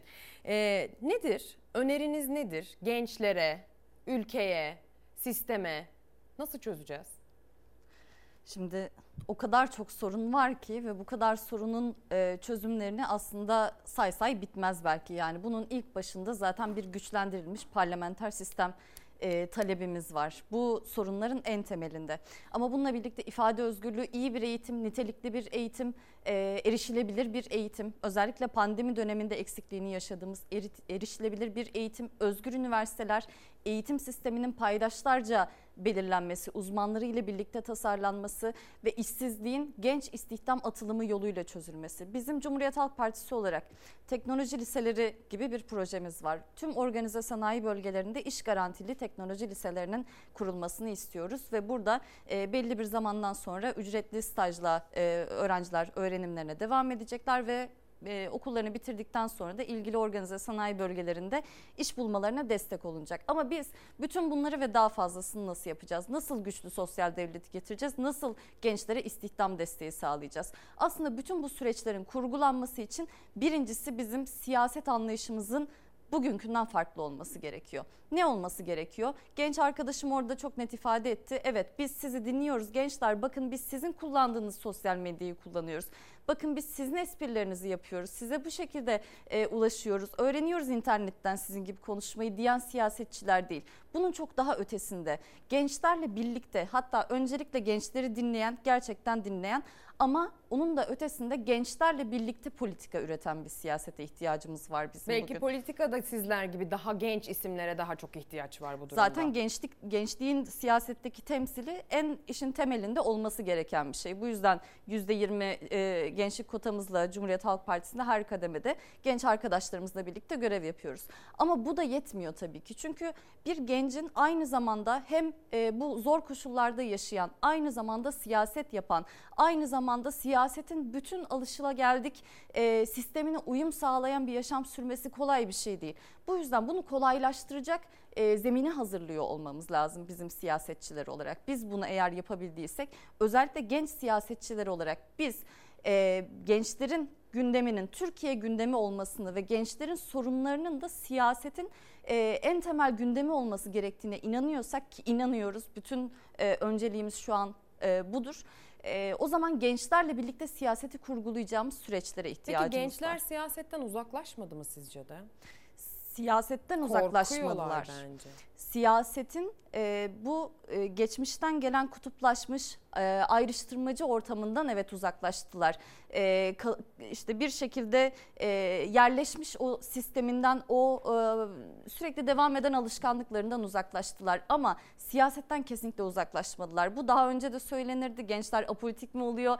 Gençler e, acaba siyasetle ilgilenmiyorlar mı? Siyasetten anlamıyorlar mı diye. Hayır gençler gayet siyasetten anlıyor. Gençler kendi sorunlarını görüyor. Gençler sokakta normal bir insanın nasıl yaşadığını bildiği için hatta birçok siyasetçiden daha iyi bildiği için sorunların nasıl çözüleceğini de daha iyi biliyor inanın. Ve gençler aynı zamanda milyonlarca genç olarak bir kitle halinde görülmek, tek bir homojen bir kitleymiş gibi görülmek de istemiyor. Gençler arasında birçok farklı gruplar var. Bir avukat ne sorun yaşıyor sayabiliriz, uzun uzun konuşabiliriz. Ama genç bir avukat, stajyer bir avukat farklı yaşıyor bu sorunları. Bir gazeteci ne sorun yaşıyorsa genç gazeteci belki onun iki katını yaşıyor bugün. Kıyaslamalı gidiyorsunuz. Bir kıyaslamada ben rica etsem. Mesela gelişmiş bir ülkenin genciyle 20-25 yaş grubu gençlerini ele alırsak. E, gelişmiş Avrupa ülkesi, Kuzey Avrupa ülkesi olabilir. E, genciyle bizim gencimiz arasındaki fark ne? Kafadaki düşünceler ve endişeler bambaşka. Endişe. En büyük şey endişe aslında. Türkiye'de gençlerin bugün e, dikkat edersiniz gözlerinde eskiden olduğu gibi bir ışık yok. Bugün e, internete 10 sene önceden bir video düşüyor. Gençlerin işte bir metroda şarkı söyledikleri bir video ve herkes şunu söylüyor videoyu görünce. Yani gençler eskiden bu ülkede Yine sorun yaşıyordu, yine şikayetçiydi, yine eleştireldi. Ama en azından neşeliydi, neşesini kaybetmemişti. Bugün gençler neşesini kaybetmiş durumda. Gelecek korkusu. Gelecek korkusu hayal kuramamak, yarınını planlayamamak. Ve bu sadece Z kuşağı diye sürekli söylenir, Z kuşağı değil. Bu hem Z kuşağı hem isterseniz Y kuşağı deyin. Ben de bir Y kuşağı mensubuyum, siz de öylesiniz. Hı hı. Ee, y kuşağı mensupları da bugün e, aslında giderek yabancılaştığımız, giderek belki işsizlik korkusunu o yaşlarda Z kuşağı kadar yaşamamış olmamıza rağmen giderek kendimize de topluma da yabancılaştığımız ve e, bunalıma sürüklendiğimiz bir süreç içindeyiz. Bir önceki kuşak bizden daha kötü bir eğitim almış olmasına rağmen yani biz daha sonuçta geçmişten sağlanan imkanlarla daha iyi bir eğitim almış olmamıza rağmen genellersek biz aynı yaşam standartına bugün erişemiyoruz. Bu yüzden biz iyi bir eğitim alırsın, iyi bir iş sahibi olursun, toplumda saygın bir yerin olur kuralını e, kuralının yıkıldığı Bu dönemde Doğrusal denklem bozuldu artık. bozulduğu dönemde yetiştik. Bozulduğu dönemde yetişkin hale geldik. Ve aynı zamanda kurumların ve kuralların hala işlediği bir dönem dönemin de ucundan e, yakalamış durumdaydık. Şimdi bir yandan da daha genç olan arkadaşlarımız da e, hiçbir iktidar değişikliği görmeden sürekli özgürlüklerin kötüye gittiği, sürekli kadınların yaşamının dahi daha çok tehlikeye düştüğü bir dönemde yetişmenin de kaygısı içindeler. Bu yüzden, o de yüzden yurt dışına gitmek istiyorlar. bu yüzden de kaçmak istiyorlar. Bu yüzden artık bur- burayı terk etmek istiyorlar. Ama aslında biz onlarla da konuştuğumuzda bize şunu söylüyorlar. Ben bu ülkeyi çok seviyorum. Ben bu ülkeyi terk etmek istemiyorum. Ailem burada, arkadaşlarım burada ve sevdiğim sokaklar burada, sevdiğim yerler burada. Ben burada zaman geçirmek istiyorum. Burada bana güzel imkanlar sağlansa, ben burada iyi eğitim alsam, ben burada iyi bir iş sahibi olabilsem, en azından eğitim aldığım alanda çalışabiliyor olsam ben niye Türkiye'yi terk edeyim ki diyorlar. Şimdi buna rağmen gençler Türkiye'yi sevmiyor, işte vatan hainleri Türkiye'yi terk ediyor gibi şeyler söyleniyor. Bunlar kesinlikle gerçek dışı. Benim tavsiyem gençleri anlamayanlar için karşınıza alın ve gençleri dinleyin. Ama gençlere tavsiye vermeyin artık. Gençleri dinleyin ve zaten çözümü onlarda göreceksiniz. Bir son cümle biraz önce e, o e, şeyden bahsetmiştim. Yani her bir meslek grubunda, her bir sorun grubunda gençlerin ayrıca sorun yaşadığından bahsetmiştim. Biz bu yüzden o gruplar halinde gençlerle görüşüp o genç arkadaşlarımızın yaşadığı sorunlardan onların çözüm önerilerini alıyoruz ve bunları devamlı olarak raporluyoruz. Ve bizim politikalarımız aslında Cumhuriyet Halk Partisi olarak gençler için politikalarımız tam da o genç arkadaşlarımız tarafından üretilen politikalar. Ve böyle olmaya da devam edecek. Biz gençlerle konuşup gençleri sadece dinleyen de değil, gençlere nasihat eden de değil, gençlerle birlikte yapan, gençlerle birlikte çözen bir e, anlayışa sahibiz. Ancak da böyle çözülebileceğini düşünüyoruz bu büyük kriz. Çok teşekkür ediyoruz. Ee, gençler konusu gündemin hakim konusu ne olursa olsun konuşmamız gereken ve maalesef son dönemde önemi e, ve içinde barındırdığı sorunları artan bir konu. Dolayısıyla CHP gençlik politikalarından sorumlu Genel Başkan Yardımcısı Gökçe Gökçen bizimleydi. Kendisi bize kıymetli katkılarını sundu. Gençler işsiz, gençler ev genci henüz okulunu bitirmemişlerin en büyük korkusu ev genci olmak. Gençler yurt dışına çıkmak istiyor sevgili izleyenler. İşte bu yüzden biz de e, sizlerin bu sıkıntısını e, burada bir masaya yatırmak istedik. Bir reklam arasına gideceğiz. Reklamdan döndükten sonra yine aynı konu üzerinden başka konuklarla yine başka çok kıymetli konuklarla e, Gökçe Hanım gibi e, konuyu masaya yatırmaya devam edeceğiz. Gerek mülteci konusundan konuşacağız. Mültecilerin genç işsizliğine etkisinden konuşacağız. Gerekse bugünlerde hangi üniversiteyi tercih etsem sıkıntısı yaşayan gençlerin geleceğin işsizleri olup olmadığı konusunu konuşacağız. Ve tabii ki yine e, yurdun güneyine alev alev yanan noktalara da gideceğiz ama öncesinde bir reklam. Günaydın sevgili izleyenler. Bir kez daha ekranlarınızın başına hoş geldiniz. Çalar Saat kaldığı yerden devam ediyor. Saatlerimiz 10 olmak üzere. Takvim yaprakları 30 Temmuz'u işaret ediyor. Cuma sabahındayız ve maalesef bugün attığımız başlık kabus gibi. Çünkü Türkiye'nin dört bir tarafından gelen yangın haberleri günümüzü geceye, e, gecemizi de kabusa çevirmiş durumda. Özellikle gece saatlerinde pek çok noktada yangının devam ettiğini biliyoruz. Yangınlardan genişçe söz ediyoruz sabah saat 8 itibariyle. Aynı zamanda yangın yeri olduğumuz gündem maddelerini de peş peşe sıralamaya devam ediyoruz. Gençler az evvel e, çözüm önerileriyle birlikte bizimle birlikte olan konuğumuzu izlediler. İlerleyen dakikalarda yine buna dair bir konuğumuz olacak. Genç işsizliğinden bahsedeceğiz. Şu an üniversite tercihleri için kafa patlatan öğrencilerin endişelerinden de bahsedeceğiz. Ekonomimizden de bahsedeceğiz. Mültecilerin genç işsizliğine olan e, etkisinin tahminlerinden de bahsedeceğiz sevgili izleyenler. Bunu masaya yatıracağız ama gelin öncesinde e, kalbimizin attığı o yangın noktalarına bir kez daha gidelim. E, çünkü e, iki gün öncesinde Manavgat'ta başladı biliyorsunuz öğle saatlerinde yangın. Artık e, yangının devam ettiği haberini vermek maalesef ciğerimizi yakan başka bir detay. Bölgede alevler söndürülemiyor. İklim koşulları alevlerin devam etmesi için çok elverişli. Bölgede rüzgar kuvvetli esmeyi sürdürüyor. Bugün de bölgede rüzgar tahmini var ve dolayısıyla maalesef e, can kayıpları yaşandı. Özellikle Manavgat'ta 3, Adana'da Marmaris'te 1 can kaybımız söz konusu. Yangınlarda şu ana kadar toplam 4 kişiyi kaybettik. Mal kaybının bilançosu henüz açıklanmadı ama oldukça büyük olacağı benziyor. Dolayısıyla e, bu konunun son durumundan özellikle Antalya Manavgat özelindeki son durumdan devam edelim istiyoruz. İsterseniz gelinen son noktayı bir izleyelim. Sonrasında yerinden bilgi alacağız. Allah'ım yarabbim buna geldi başımıza bizim. Dur. Şşş. Gel.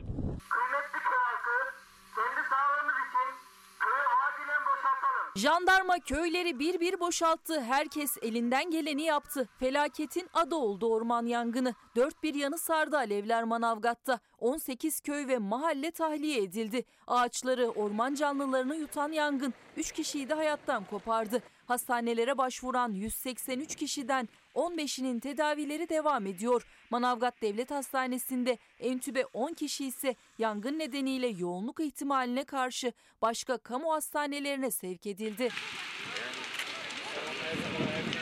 Antalya'nın Manavgat ilçesinde çarşamba günü öğle saatlerinde 4 ayrı noktada birden başladı orman yangınları. Şiddetli rüzgarla alevler yerleşim yerlerine ve ilçe merkezine ilerledi. Köyler, mahalleler ateş topunun içinde kaldı. Çok sayıda ev yandı.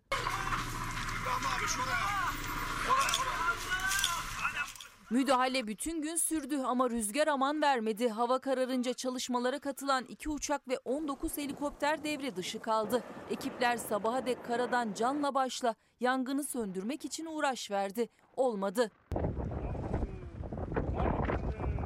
Vatandaşlar da çalı, çırpı, kova, leğen ne buldularsa kendi imkanlarıyla alevleri yenmeye çalıştı. Kimsenin gözüne uyku girmedi.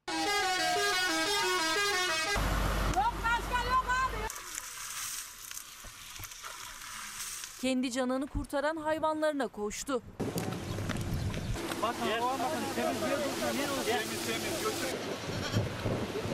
Gel, gel gitme ne olursunuz gelin.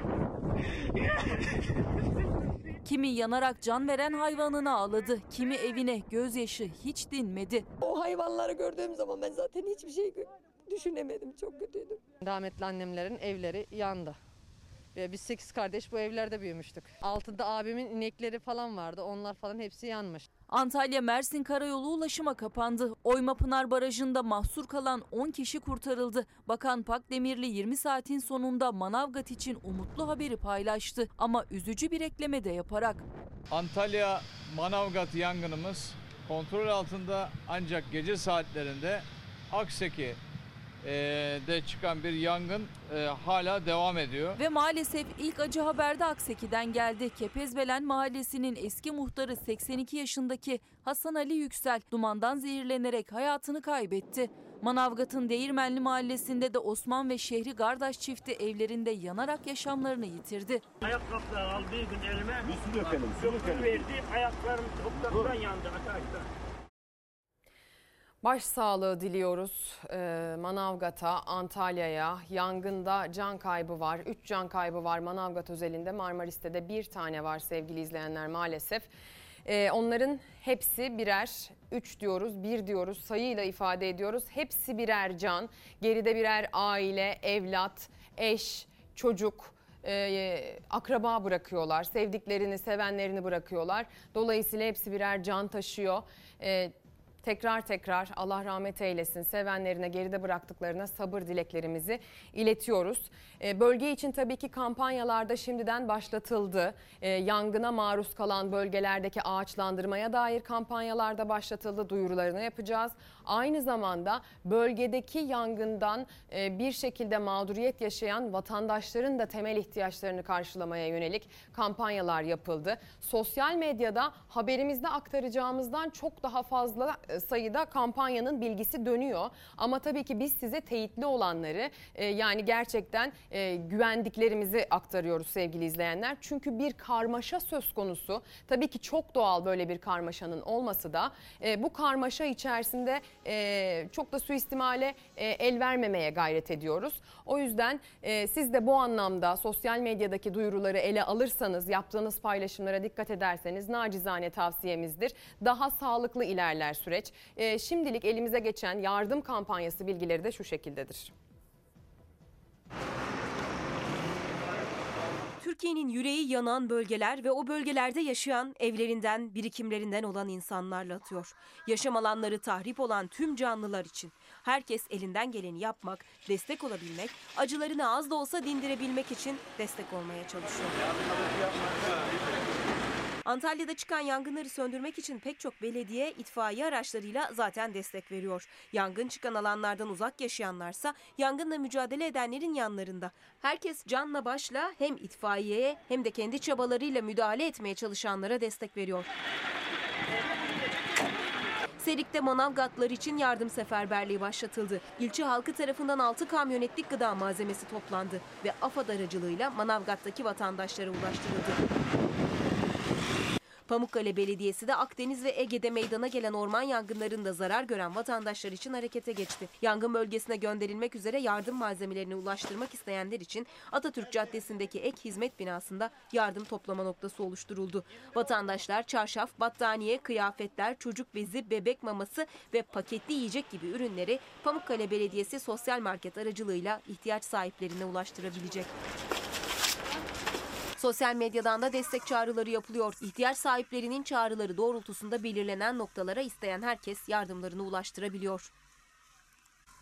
Tema Vakfı'nın da bir kampanyası var. Duyurusunu yapacağız ağaçlandırma kampanyası ile ilgili ama çok vaktini çalmak istemediğim için Manavgat ilçesi belediye başkanı Şükrü Sözen'e hemen bağlanmak istiyorum. Çünkü e, çok kıymetli şu anda onun vakti. Bize aktaracağı bilgiler de bir o kadar kıymetli. E, başsağlığı dileklerimi iletiyorum e, sevgili Sözen'e ve son durumu kendisinden rica edeceğim. Alo. Alo buyurun başkanım yayındasınız. Merhaba efendim. İyi yayınlar diliyorum. Teşekkür ediyorum buyurun. Bugün biraz daha umutlu haber verebileceğim. İki gündür yaşadığımız sıkıntı bir nebze doğurdu. Tamamen bitmedi ama bir hafifledi. Poyraz doğurdu. Ee, sabah itibariyle belli ölçüde kontrol altına alındı yangın. Çok şükür. Muhtelif Çok şükür. yerlerde, mahallelerde var ama onu da müdahale edebiliyoruz havadan ve karadan. Ee, bildiğiniz gibi e, iki gün önce başladı gündüz 12 gibi. Ee, şu anda devam eden Salur Mahallesi var. Çardak Mahallesi ve Gebece Mahallesi'nde devam ediyor. Devam ediyor ama onunla da müdahale ediliyor. Aşağı yukarı e, 50 kilometre hızla devam eden bir rüzgarın etkisinde kaldı yangın. E, can kaybı 5'e çıktı. 3 vatandaşımız vefat etmişti. Şu anda Savaşlı bölgesinde bir karı koca vatandaşımızın da vefat ettiğini öğrendik. Yaralılarımız yine e, tedavileri devam ediyor. Yani belli ölçüde umutlandık. İki günkü o korkunç sürecin sanki sonuna geldik gibi. İnşallah tamamen kontrol altına alındıktan sonra vatandaşımızın nasıl yanında olabiliriz? Devletimizle beraber bütün e, toplumun unsurlarıyla beraber onun çalışmasını yapmaya başlayacağız inşallah. Çok önemli bir bilgi paylaştınız başkanım. Can kaybının Manavgat özelinde 3'tü. 5'e yükseldiğini söylediniz. Evet. Bir çiftimizin Evet. daha can kaybından söz ediyoruz galiba. Nereden demiştiniz başkanım? Manavgat'ın Saraçlı mahallesinden Saraçlı mahallesinde e, iki bir çift. vatandaşımız yangında dumandan etkilenerek vefat ettiler. E, tabii bu boşaltılan köylerimiz var. Kolluk kuvvetlerimiz, belediye ekipleri, bütün e, toplumun unsurlarıyla boşaltılan mahallelerdeki vatandaşlarımızı e, e, onların konaklamalarına sahip çıkmaya çalıştık. Dün gece, ondan önceki gece onların en iyi şekilde konaklamalarını sağlamaya gayret ettik. E, yiyecekleri, e, bütün ihtiyaçları da dahil olmak üzere belediyemizin öğrenci yurtlarına e, e, devlet tarafından organize edilen e, turizm okulunun onlara tahsili noktasında onların da konaklamaları sağlanmış oldu. E, ağır ağır yaralarımızı e, toplum olarak sarmaya başlayacağız inşallah. Bir de bizi umutlandıran ben yürekten teşekkür ediyorum. Ülkenin bütün noktasındaki duyarlı insanlara, halkımıza, kurumlara, belediyelere, onlarca belediyemizden e, yardımlar devam ediyor. Kampanyalar başlatıldı. E, vatandaşa ulaştırmak üzere hem devlet e, eliyle, hükümet yetkililerinin eliyle hem belediyemiz eliyle e, yardımlar ulaştırılıyor. E, doğru ulaştırılması noktasında teknik çalışmalar yapıyoruz. Koordinasyon merkezimizde arkadaşlarımız Hatay'a meydan vermeden çalışıyor. E, yani toplumun duyarlı olduğunu bu tarz zamanlarda görmek bizleri bir kez daha umutlandırdı. Ben sizin vesilenizle bir şeyi hatırlatma ihtiyacı duyuyorum. Lütfen. E, belediye eliyle hiçbir şekilde nakdi yardım toplama gibi bir kampanyamız yok. Ülkenin değişik yerlerinde İstanbul'da, İzmir'de, Ankara'da Manavgat yangınına destek diye bir takım hesaplar açılmış. Bunun bizimle asla asla alakası yok. E, vatandaşımız hassas olduğu için bu tarz yanılgıya düşebilir. İstirham ediyorum. Hiçbir şekilde nakdi talep kampanyamız yok bizim. Az evvel Bunu da- sizinle bağlantıyı sağlamadan önce sosyal medya kampanyaları suistimale açık olabiliyor. Teyitli bilgileri e, paylaşmaya gayret edelim demiştim. Haberimizi de öyle hazırladığımızı söylemiştim. Tam üzerine denk geldi uyarınız. Manavgat özelinde, belediye özelinde bir para toplama şeklinde kampanyanız olmadığını söylüyorsunuz. Altını çizelim. Ee, biz sizin değerli vaktinizden daha fazla çalmak niyetinde değiliz. Bize zaman ayırdığınız için çok çok teşekkür ederiz. Verdiğiniz Çok bilgiler hem çok, Çok önemliydi hem de üzdü hem de umutlandırdı. Çok Ee, teşekkür ederim. Kolaylıklar bugün diliyorum. bir umutla, umutla ayağa kalktık. Sonu da iyi olacak. Yaralarımızı hep beraber saracağız. 20 civarı zarar gören mahallemizin yeniden tedafisini devletimizle beraber bütün unsurlarla yeniden yerine koymaya gayret edeceğiz. Ben sizlere, bütün ülkemdeki hassas insanlara, duyarlı insanlara, kurumlar, kuruluşlara bir kez daha yürekten teşekkür ediyorum. Allah hiç kimseye bu acıyı yaşatmasın. Amin diyelim. Teşekkür ederim. Son Sağ olsun olun. diyelim. Çok teşekkür Çok ederiz. sağ- çok sağ Kolaylıklar. İyi diliyoruz. Sağ olun. Ee, sevgili izleyenler yine Manavgat'tan ilçe belediye başkanımızın verdiği önemli bilgilerle bir yayın gerçekleştirdik. Şükrü Sözen Manavgat özelinde 3 can kaybımız vardı yangında. Ee, bu can kaybının maalesef 5'e çıktığını söyledi. Bu bir son dakika bilgisi. Ee, can kaybımız Manavgat'ta 5'e çıktı. 2 kişi daha bir köyde e, dumandan etkilenerek hayatını kaybetti. E, ama yangının düne göre daha kontrol edilebilir bir hale geldiğini söyledi Sözen ve e, rüzgarın da nispeten daha e, kuvvetini yitirdiğini dolayısıyla çalışmaların daha etkin hale geldiğini söyledi. Orada e, en ufak bir aleve, en ufak bir müdahaleyi gerçekleştiren kişiye kadar e, bu yangınla mücadele eden herkese kuvvet diliyoruz, kolaylıklar diliyoruz. Hiç hiç hiç kolay değil. Çok büyük kayıplar yaşayanlar var. Can kayıplarımız var. Yaralıların sayısı yaklaşık 150 sevgili izleyenler. Dumandan etkileneni, alevden etkileneni şeklinde. Hala hastanede tedavisi devam eden yaralıların olduğunu biliyoruz. Yardım kampanyaları özelinde de ilçe belediye başkanı Şükrü Sözen dedi ki biz nakdi yardım toplayan bir kampanyaya öncülük etmiyoruz. Böyle bir suistimal varsa sakın alet olmayın dedi. Ama belediyelerin teyakkuzda olduğunu, pek çok kurum ve kuruluşun teyakkuzda olduğunu ve bölgeye yardım konusunda çokça teklif ulaştığını, çokça e, çalışma yapıldığını aktardı. Biz de tekrardan sosyal medya üzerindeki yardımlaşmalar çok güzel ama bir bilgi kirliliği var. Lütfen siz hem paylaşım yaparken hem de yardım yaparken teyitli bilgilere ulaşmaya gayret ediniz. Suistimale uğramayınız ve yaptığınız yardımlar da doğru adreslere gitsin istiyoruz. Örneğin oradaki vatandaşlara yapılan gıda yardımı, temel ihtiyaç yardımı gibi e, durumları haberimizde aktardık. Bir de ağaçlandırma ile ilgili bir kampanya başladı. Tema Vakfı'nın bir kampanyası bugün saat 12 itibariyle başlıyor. E, diyor ki Tema Vakfı ülkemizde çıkan orman yangınları sebebiyle zarar gören bölgelerin tekrar ağaçlandırılması için 30 Temmuz saat 12'de kampanyamızı başlatıyoruz. Hep birlikte yaşamı da umudu da yeniden yeşerteceğiz diyor. E, ve e, hep birlikte yaşamı da umudu da yeniden yeşertmenin yolunun o bölgeyi yeniden ağaçlandırmak, ülkenin yeşil varlığına katkı sağlamak olduğunu vurguluyor Tema Vakfı her zaman olduğu gibi. Bölgede 3 bakanımızın olduğunu söylemiştik. Bakanlarımızın o bölgeden bize aktardığı bilgiler çok önemli. Şimdi de isterseniz Manavgat'tan e, Çevre ve Şehircilik Bakanı Murat Kurum'un açıklamalarına kulak verelim. Neydi bunlar? Ahırlardı. Ahır. Burayı depo olarak kullanıyorduk bakanım. Ahırdı, şeydi, yemlikti. Şurası ayrı bir yemlikti, şurası ahırdı. Devletimiz tüm imkanlarıyla sizlerin yanında eee vekillerimizle, Sayın Cumhurbaşkanımızın talimat çerçevesinde burada olması gereken her şeyi yani ahırımızı, evimizi inşallah eskisinden daha güzel hale getirecek eee, çalışmalar yapılacak. Size bir şey olmadı ya en büyük temennimiz, duamız o. Zararla ilgili bütün tespitler yapılıyor. Gerek binalara ilişkin, gerek tarım arazilerine ilişkin hepsi yapılıyor. İnşallah bir bir daha önceki depremlerde, sellerde, heyelanlarda ne yaptıysak Manavgat'ta da aynısını yapacağız. Hiç merak etmeyin. E, hızlı bir şekilde evlerimizi inşa edeceğiz. Arkadaşlar onların tespitlerini de yapıyorlar. inşa edeceğiz. Yani zararlarımıza ilişkin de hep birlikte yaralarımızı saracağız. Siz hiç kafanızda en ufak şüphe olmasın. Alternatif proje yapacağız. Hasar gören e, motorumuzdur, hayvanlarımızdır, buradaki işte arazimizdir. Onlarla ilgili gereken neyse hep birlikte üstesinden geleceğiz. Tamam mı? Sen üzülme onlara hiç. Hani zepse biber de vardı. Şimdi bugün Onların hepsinin tespitlerini arkadaşlar geliyor ya. Sularsak Senin sebzene, biberine, a- arazine, buğdayına ne hasar geldiyse hayvanına onların hepsini bize bildirin oldu mu? Keçiler bunlar.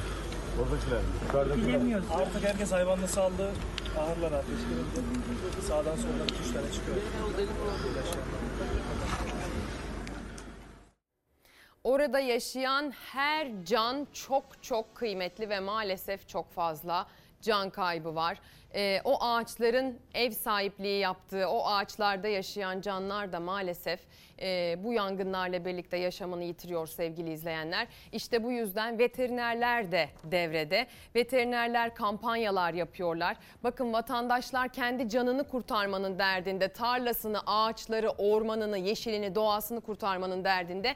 Bir de aynı zamanda vatandaşlar e, can yoldaşlarını, can taşıyan hayvanlarını da kurtarmanın derdinde. Pek çok oradaki hayvanın da canının yandığını, yaşam alanının yok olduğunu, yaşamlarının yitip gittiğini biliyoruz. Bodrum Belediyesi Veteriner İşleri Müdürlüğü ilçede çıkan orman yangınının ardından veteriner hekimi, teknikeri ve tüm personeliyle harekete geçerek yangında zarar gören canlılara ilk müdahaleleri olay yerinde gerçekleştirdi. Veteriner hekimlerimiz sadece Bodrum'da değil Marmaris'te, Manavgat'ta da ellerini taşın altına koydular. Ee, ekipler zarar gören canlılara müdahale ediyorlar ve veterinerlik e, klinikleri, veteriner klinikleri de bu anlamda gönüllü çalışmalar yürütüyor. Görüntüler Bodrum'dan, Bodrum Belediye ekiplerine dahil veterinerlerin olay yeri müdahalelerinden ama biliyoruz ki Marmaris'te de benzer durumlar var. Marmaris'te de veteriner hekimler gönüllü olarak yangında zarar gören, yangında yaralanan canlarımıza müdahale için ellerini taşın altına koymuş durumdalar. Çok çok geçmiş olsun diyoruz. Başsağlığı dileklerimizi iletiyoruz. Ciğerlerimiz yanıyor, içimiz yanıyor. İçimiz kapkara dumanlarla kaplanmış durumda. Kabus gibi günler geçiriyor bölge. Yurdun güneyindeki bu yangın durumuyla ilgili e, yurdun tamamında aslında tüm yüreklerde yanıyor o alevler. Neyse ki Manavgat'tan e, yangının söndürüldüğüne dair, kontrol altına almanın kolaylaştığına dair umut veren haberler aldık. Ama maalesef e, Antalya'da 5 can kaybı var artık 3 değil 5'e yükseldi. Bir de Marmaris'te can kaybımız var biliyorsunuz. 2 gündür yaşanan bu yangınlarda toplam can kaybımız 6'ya yükseldi diyelim.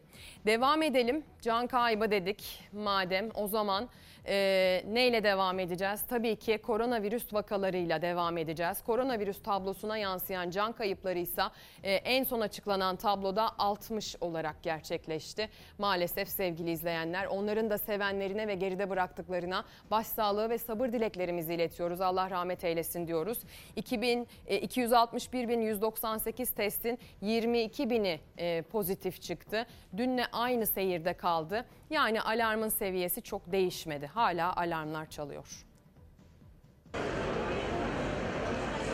Biz bir önceki güne göre her gün %15 daha fazla vaka açıklıyoruz. Şu anki artış hızı korkutucu bir artış hızı. Vaka sayısı 20 binin üzerinde. Türkiye yeni vaka sayısıyla dördüncü dalganın yeni zirvesine koşuyor. 29 Temmuz'da 22.161 kişinin testi pozitif çıktı. 60 kişi vefat etti. Sağlık Bakanı Fahrettin Koca vakalar salgının kontrol altına alınmasını zorlaştıracak düzeyde uyarısı yaparak tedbir ve aşı çağrısını yineledi. Üzülerek izledik ki hastalık yokmuş, hiç olmamış gibi bir tavırla bayramı karşıladık. Tedbirlere dikkatin çok azaldığını üzülerek gördük. Bugünlerde bunun etkisini yaşadığımız bir gerçek. Delta ve Delta Plus varyantlarının etkisiyle artık virüs daha hızlı yayılıyor. İzmir Tabip Odası son iki haftada %214 oranında artan vaka sayılarına dikkat çekerek kırmızı alarm uyarısı yaptı. Veri analizi yapan uzmanlarsa son vaka yükselişini diğer dönemlerle karşılaştırdı.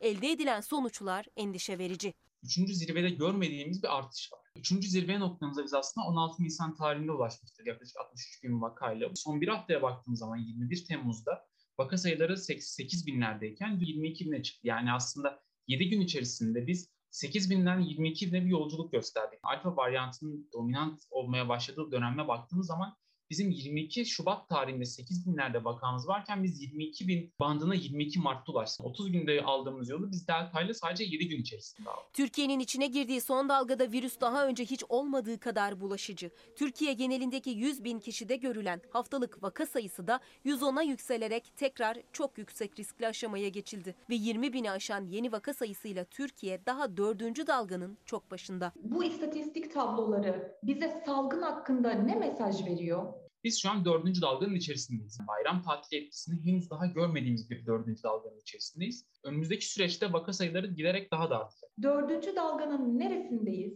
Başlangıçlarındayız ve hızlı bir başlangıç yaptık. Uzmanlar böyle giderse Türkiye'nin çok kısa sürede daha önce hiç görmediği günlük rakamları göreceğinden emin. Çocuklar aşılanmadığı için, aşılamaya geç başladığımız için, hızı yetiştiremediğimiz için, iki dozdan 14 gün sonrası bağışıklık başladığı için önümüzdeki 10-14 gün içinde 100 binli rakamları göreceğiz. Yani buna hazır olmamız lazım. Sevgili izleyenler bir yangında memleketin koronavirüs tablosunda, pandemi tablosunda gerçekleşiyor maalesef. Devam edeceğiz. Bahsetmiştik, anonsunu yapmıştık. Gençlere dair problemleri masaya yatıracağımıza dair. Gençlerden bahsetmeye başlayacağız ama onunla ilgili hemen bir son bilgiyi verelim. YÖK Başkanı görevden alındı. Bekleniyordu Mehmet Ali Yekta Sarac'ın görevden alınması. Yerine Marmara Üniversitesi'nden e, rektör, Profesör Doktor Erol Özvar YÖK Başkanı olarak atandı. Önce üye sonra başkan olarak atandı ve karar resmi gazetede yayımlandı.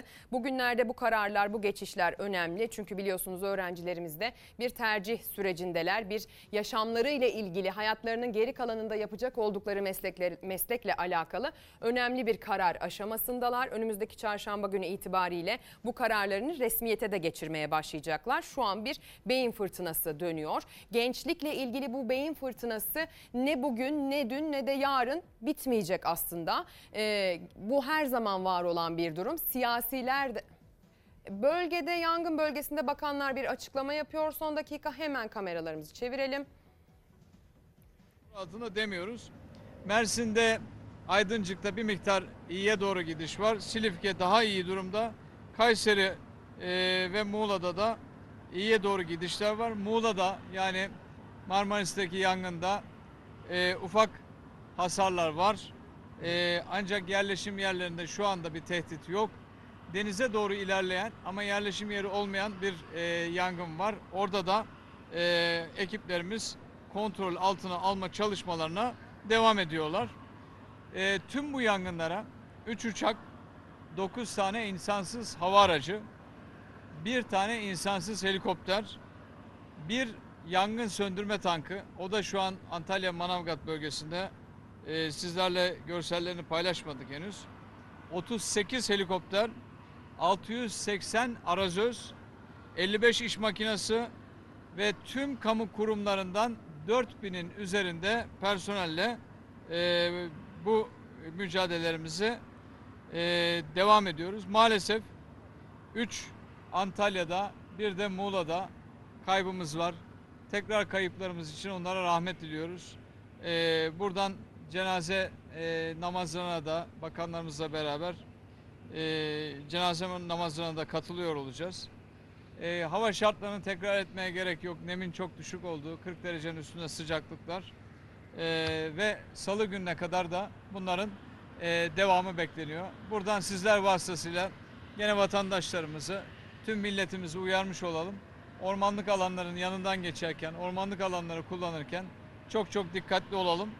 E, bugünler özellikle nemin yükseleceği zamana kadar bugünler son derece yangınlar için hassas günler. E, genel bir bilgi vermek istiyorum. Temmuz'daki yangınlarla alakalı. Diğer ülkelerde neler oluyor? Gelişmiş ülkelerde neler oluyor? Kanada'da Temmuz ayında 1 milyon 250 bin hektar alan yandı. Tekrar ediyorum 1 milyon 250 bin hektar. Geçen yıl Türkiye'de yanan alanların hepsinin toplamı 20 bin hektardır. 3 binin üzerinde yangın vardır. 20 bin hektardır. Kanada'da sadece bir ayda 1 milyon 250 bin hektar. Rusya'da Temmuz ayında yine 1 milyonun üzerinde, 1 milyon hektarın üzerinde 1 milyon 88 bin hektar alan yandı. Amerika'da, Kaliforniya'da devam eden yangınlar var. Temmuz ayında 94 bin hektar alan yandı. Avustralya'yı hepimiz hatırlıyoruz. 6 ay boyunca yanan yangınlar ve yangınlardan kaçamadıkları için vurulmak durumunda kalan hayvanları hepimiz hatırlıyoruz. Yani bu işin eee, herhangi bir gelişmişlikle veya eee, baş, eee, batı medeniyeti olmasıyla veya başka bir şeyle alakası yok. Bu işin organizasyonla alakası var. Eee, bu anlamda da ben Orman Teşkilatımıza tekrar teşekkür ediyorum. 180 yıllık köklü bir geçmişi olan teşkilat. Nevi şahsına münasır ve dünyada pek benzeri olmayan bir örgütlenmesi olan teşkilat olduğu için biz başta insan kaynağımız olmak üzere ama tabii ki belirlenen son teknolojileri insanımızın sürekli eğitimiyle bu konuda Allah'a bin şükür e, dünyanın en başarılı birkaç teşkilatı arasındayız. E, maalesef tabii yangınlardan hemen sonra veya yangından sürerken bun- bunları istismar etmek maksadıyla imara açılma söylemleri her zaman konuşuluyor.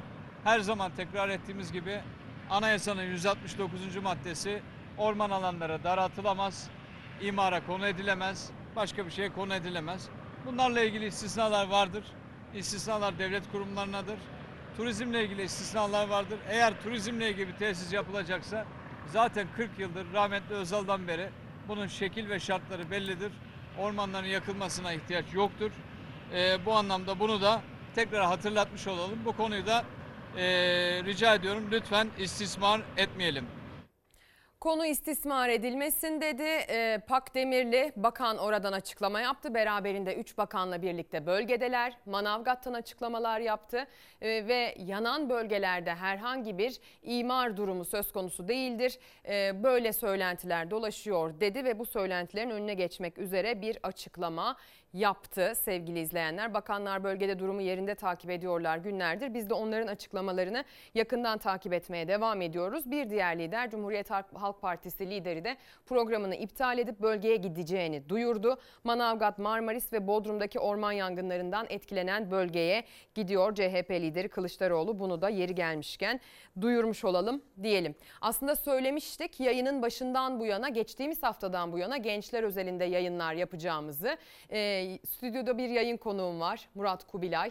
Ee, bir başka yangın yeri olan genç, gençliğin işsizliğiyle ilgili aslında bir uzman, e, araştıran bir kişi. Hatta yazan bir kişi. Ee, hoş geldiniz diyelim yayınımıza. Ee, pek hoşluktan söz etmek e, kolay değil bugün ama Teşekkür ederim, hoş buldum. Maalesef talihsiz bir güne denk geldik. Ee, Umarım bu orman yangınları da en kısa süre içerisinde kontrol altına alır. Daha çok can kaybı ne insanlarda ne hayvanlarda gerçekleşir diyoruz. Evet inşallah biz de aynı temenniyi e, tekrar edelim. İnşallah daha fazla can kaybı haberi vermek zorunda kalmayız diyelim. E, biz gençlerden bahsedeceğiz ama siz kitabınızda herkes için ekonomi demişsiniz.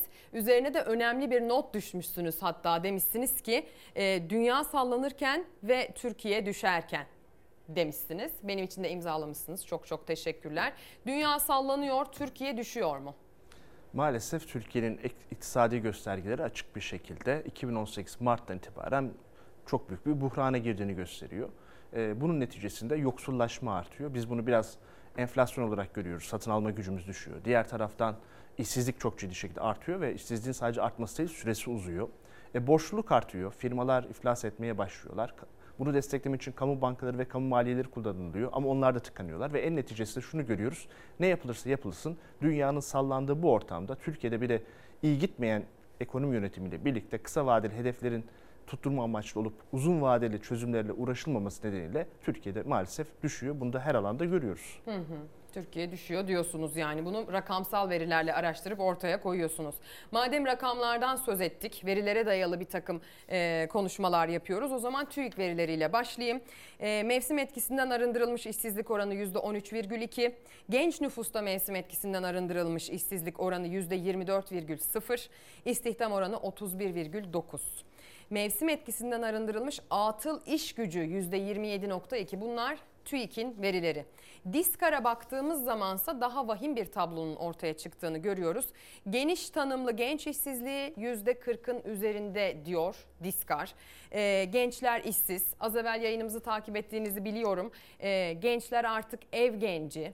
Bugün üniversite sınavının sonucunu dün almış. Bugün itibariyle hangi üniversiteye kayıt yaptırsam, puanımla nereye girsem, sonrasında nerede çalışsam, hangi mesleği tercih etsem de e, işsiz kalmasam diye kafa patlatan gençler ve onların velileri de ekran başında. E, onlar, bugün tercih yapanlar, bugün üniversiteye okuyanlar e, geleceğin işsizleri mi? Ee, Siz bazı verileri söylediniz. Ben onları biraz daha kazımak istiyorum. Tüm kaynaklar TÜİK'tir. Ee, Genç işsizlik 15-24 yaş arasında %25 gibi gözüküyor ama geniş tanımda %40'a doğru çıkıyor. Fakat unuttuğumuz başka şeyler var. Acaba çalışanlar sigortalı mı? Yasal olarak en düşük ücret olan asgari ücreti alıyorlar mı? Mesai saatleri kaç? Yasal sınır 45'in üzerinde mi? Yıllık ücretli izin kullanabiliyorlar mı? Veya kendilerini alanlarında yetiştirmiş, yetiştirmiş oldukları ve arzuladıkları alanlarda çalışabiliyorlar mı? Bu esnada KYK kredi borçları var mı? Genel sağlık sigortasından faydalanabiliyorlar mı? Bütün bunları hesaba kattığımız zaman genç işsizlik demeyelim ama gençlerin iş gücü piyasasından memnuniyeti herhalde %10'a kadar düşer. Bu durum bu kadar olumsuz olduğunu belirtmem gerekiyor. Ee, bu noktada asıl son dönemde bizim dikkatimizi çeken kısım yüksek öğretimliler. Çünkü e, 4 artı 4 artı 4 kanunu çıktı. Eğitim süresi uzatılmaya çalıştı ve buna çok sayıda özellikle Anadolu'da açılmış üniversite eşlik etti. Yine mevcut üniversitelerinde kontenjan açıldı, özel üniversiteler açıldı ve neticesinde biz işsizliği belli bir süre üniversitelerde öteledik. Fakat eninde sonunda bu insanlar, öğrenciler mezun olmaya başladılar ve iş gücü piyasasına girmeye başladılar. Ve bunun arkasından 2019'da ilk defa genç işsizlik çok ciddi bir şekilde rekor kırmaya başladı. Üniversiteli işsizlikte. Şimdi onunla ilgili verileri vermek istiyorum. Lütfen. Artık genç tanımını 15-24 yapmayalım. Çünkü hem eğitim süresi hem de e, hayata başlama, aynı zamanda evlenme, aile kurma gibi süreler ilerledi. 15-34 yaş aldığımız zaman Bence de. en az 2 yıllık okul mezunu. Bakın mezun diyorum, öğrenci bile demiyorum. E, işsiz sayısı TÜİK'e göre dar tanımda 890 bin. Ama 1 milyon 176 binde iş arayıp da e, bulamamış, uzun süre ümidini kaybetmiş ve artık aramayanlar var. Bunları dahil ettiğimiz zaman üniversiteli işsizliği resmi sınır olan %18-5'in çok üzerinde %40'a yakınsıyor. Hatta bu konuda kadınların durumunun çok daha kötü olduğunu tahmin edersiniz ki söylememiz gerekiyor. Pandemi de kadınları daha çok etkiledi bu anlamda. Doğrudur, doğrudur. Bir de ücretler düzeyi e, oldukça düşük olduğu için ev işleri uğraşmak belki iktisadi açıdan kısa vadede daha karlı olabiliyordur. Fakat bu kalıcı bir e, çözüm olamaz. Türkiye'deki kadınların iş gücüne katılımı çok düşük. İşte tüm bunlardan ötürü e, Türkiye'de üniversiteli işsizliği had safhada. E, hatta çok tatsız bir şey söyleyeyim. Böyle giderse 5 ila 10 yıl sonra biz ilk defa Türkiye tarihinde tıp fakültesi mezunlarının dahi işsiz kalabilme riskiyle göreceğiz. Yani Tıp yıl- fakültesi, Çünkü, doktor. çünkü her yıl 15 bine yakın kontenjan açılıyor. Bunun önemli bir kısmı mezun oluyor. Bunlar şu anda Anadolu'da görev alıyorlar, e, alacaklar. Fakat e, diyecekler ki "E, biz de daha büyüklerimiz, kıdemlilerimiz gibi biz de İstanbul'da, Ankara'da, İzmir'de güzel muayeneler açmak istiyoruz diyecekler. Ama bir bakacaklar ki buraların hepsi dolmuş. Daha önceden buralardaki alanlar kapatılmış. E, çoğunlukla birçoğu uzmanlık da değil, e, sadece pratisyen hekim olarak kalmak zorunda kalacaklar. Bunu şundan ötürü söylüyorum. Türkiye tarihsel olarak daha Osmanlı'dan beri tıp doktorluğu çok özel bir meslektir. Çok. Ücreti en de- başarılı öğrencilerimiz burayı tercih ederler. Doğrudur. Ücreti de yüksektir ve hak ederler bunun sonuna kadar. Ee, çalışma koşulları da zordur. Fakat e, buna rağmen bu meslekte bile böyle sorunlar yaşanabileceğini düşünüyorsak geriye kalan meslekleri artık hesaba katmak Ben kolay de tam değil. olarak zaten kontenjan mevzusuna gelmek istiyorum. Ee, özellikle üniversite mezunu olup işsiz olanların aslında belki de e, çözüm noktasında ilk akla gelen kelimelerden birisi kontenjan. Yani herhangi bir meslekte eleman yetiştirmek, uzman yetiştirmek istiyorsak e, ve o üniversiteye belirli kontenjanlar, o bölümlere belirli kontenjanlar ayarladıysak bunun aslında sonrasını da hesaplayarak bu kontenjanı ayarlamamız gerekmiyor mu? Şimdi 2001 krizinden Türkiye çıkarken şöyle bir iddia vardı. Türkiye Avrupa'nın kıyısında nüfusu genç bir ülke. Ortanca yaşta 25'ti. Bugün 33. Yaşlandık. Ciddi bir ilerleme oldu. Şimdi bu esnada artık e, gençlerin birçoğu üniversiteyi bitiriyorlar, bitirmeye ya- yakınlar. Şu anda Türkiye'de okul öncesi ilk, ortaokul ve lisede 18 milyon öğrenci var. 8,4 milyon nüf- nüfusun %10'u kadar üniversite öğrencisi var. Bir de e, genel yaygın eğitim var. Yani işte, e, bu halk eğitim merkezleri olan 11 milyon kişi. Bakın teoride baktığınız zaman müthiş bir eğitim seferberliği var. Çünkü 5 ila 65 yaş arası Türkiye nüfusu 75 milyon. Ee, bu şekilde eğitim alanların sayısı 35-36 milyon. Bu ne demek? İki kişiden biri şu anda eğitim alıyor. Peki bunun karşılığını iş gücü piyasasında görebiliyor musunuz? Bunun karşılığında verimlilik artıyor mu? İşveren istihdamını artırabiliyor mu? Mesela şöyle çarpıcı yine bir TÜİK verisi vereyim. 2015 yılının ilk çeyreğinde Türkiye'deki özel sektör istihdamıyla 2020 yılının ilk çeyreğinde bakın daha pandemi başlamadan önceki arasındaki fark nedir? Sıfır. Sıfır. 5 yıl boyunca Türkiye ekonomisi her yıl %3 büyümüş ama özel sektör istihdamı bir kişi artmamış. E haliyle herkes neye başvuruyorlar? Kamuya, devlete çalışıyor. Ben de tam olarak o konuya gelecektim. Pandemi öncesinde yapılan araştırmalar var ki pandeminin etkisiyle ne hale geldiği e, artık Allah bilir diyorum. Çünkü en son yapılan araştırma orada. Gençler artık memur olmak istiyor. Çünkü sabit bir maaş ve e, kendini sağlama alma düşüncesi var galiba. Çünkü özel sektörde iş güvencesi çok düşük. E, bir kere sigortalı değilsiniz. Üçte bir e, çalışanlar sigortası. E, sigortası olduğunuz zaman, işten çıkarıldığınız zaman siz kıdem tazminatı alamazsınız. İşten çıkarma ihbar ücreti alamazsınız. İşsizlik sigortası fonundan da faydalanamazsınız. Hatta bir gün emekli olacaksanız emekliliğinize de sayılmıyor o günler doğal olarak. Hatta hastaneye gidecekseniz genel sağlık sigortasından da faydalanamazsınız. Sizi sigortası çalıştıranlar ne kadar ücret verirler? En fazla asgari ücret. Belki onu da vermiyorlardı birçok yerde. Evet. Özellikle ilk mezunların ücretleri 1000 ila 2000 lira arasında. Yani büyük şehirdelerse sadece ulaşım ve yemek ihtiyaçlarını karşılayacak kadar düşükler. Karın de- tokluğuna dediğimiz. Doğrudur. Yir- 2021 yılındayız ve bundan bahsediyoruz. Ve e, bu insanların önemli bir kısmı da eğitim kalitesi düşük veya yüksek fark etmez üniversite mezunu. E şimdi böyle bir ortamda e, ne kadar e, siz bu gençleri bu şekilde eğitimle e, ve e, motive edebilirsiniz? Onlar da ne yapıyorlar? Eğitimle motive olamıyorlar. Özel sektördeki hızlı bir şekilde terfi alamayacaklarını, yüksek maaş alamayacaklarını görüyorlar. Onun yerine diyorlar ki o zaman biz KPSS'ye girelim.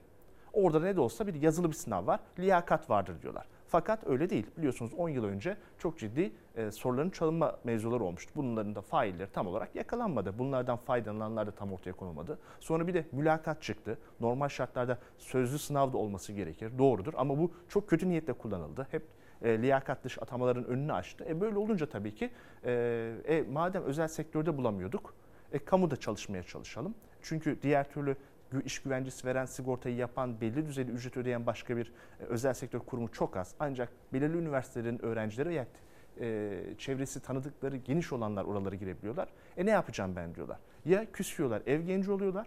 Hem kendileri kaybediyor, hem aileleri kaybediyor, hem Türkiye kaybediyor. Ya da yurt dışına çıkmaya çalışıyorlar. Bir beyin göçü yaşamaya çalışıyorlar. Yani bu çok büyük bir çaresizlik hissinin olduğunu söyleyebilirim. Yani gençler hayallerine erişemiyorlar. Bir de son dönemde akın akın gelen e, sığınmacı, mülteci, misafir, tanımı tam e, net yapılamayan, ismi sürekli değişen, kimin söylediğine göre tanımı da ismi de değişen bir grup var. Özellikle son dönemde gelen Afganların da hep böyle genç ve orta yaş olduğunu görüyoruz. Genç orta yaş erkeklerin geldiğini görüyoruz. Hem var olan Suriyeli mülteciler hem devam eden, gelmeye devam eden mülteciler var olan işsizliğimize ve genç işsizliğimize nasıl etki ediyor? Bir veri tabanı yok aslında. Yani bir şey söylemek zor biliyorum ama gözleminiz nedir en azından? E, Gönül isterdi ki sizin de belirttiğiniz gibi net rakamları burada ortaya koyalım. Ama Türkler için yani Türkiye Cumhuriyeti vatandaşları için de yapılırken birçok TÜİK'in aslında araştırma eksiklikleri oluyor. E, resmi verilere baktığımız zaman Türkiye'mizde 3,7 milyon e, Suriyeli var. Muhtemelen bu sayı 4 milyon üzerinde belki 5 milyon. 3,7 milyon çok genç bu nüfus. Bunun e, ilk 15 yaşı çıkarırsak ki çocuk işçilik de yaygın ama hani onun olmadığını varsayalım. 65 yaş üstündekilerin de çalışamayacak durumda olduklarını varsayalım. Yaklaşık 2,5 milyonu çalışabilir yaşta. Fakat biliyorsunuz ki Türkiye'de kadınlar az çalışıyor. Suriyelilerde bu daha da e, Az. olumsuz bir durumda. E, bir de sağlık problemleri olan oluyor. Bu da aslında Suriyelilerin iş gücüne doğrudan katabileceği potansiyelin kabaca üstünün 1,5 milyon olduğunu gösteriyor. Tabii orada da işsizlik var. Nasıl Türkiye'de işsizlik varsa onlarda da var. Bu da tahminimizce 1 ila 1,5 milyon arasında Suriyelinin iş gücü piyasasında çalıştıklarını e, gösteriyor.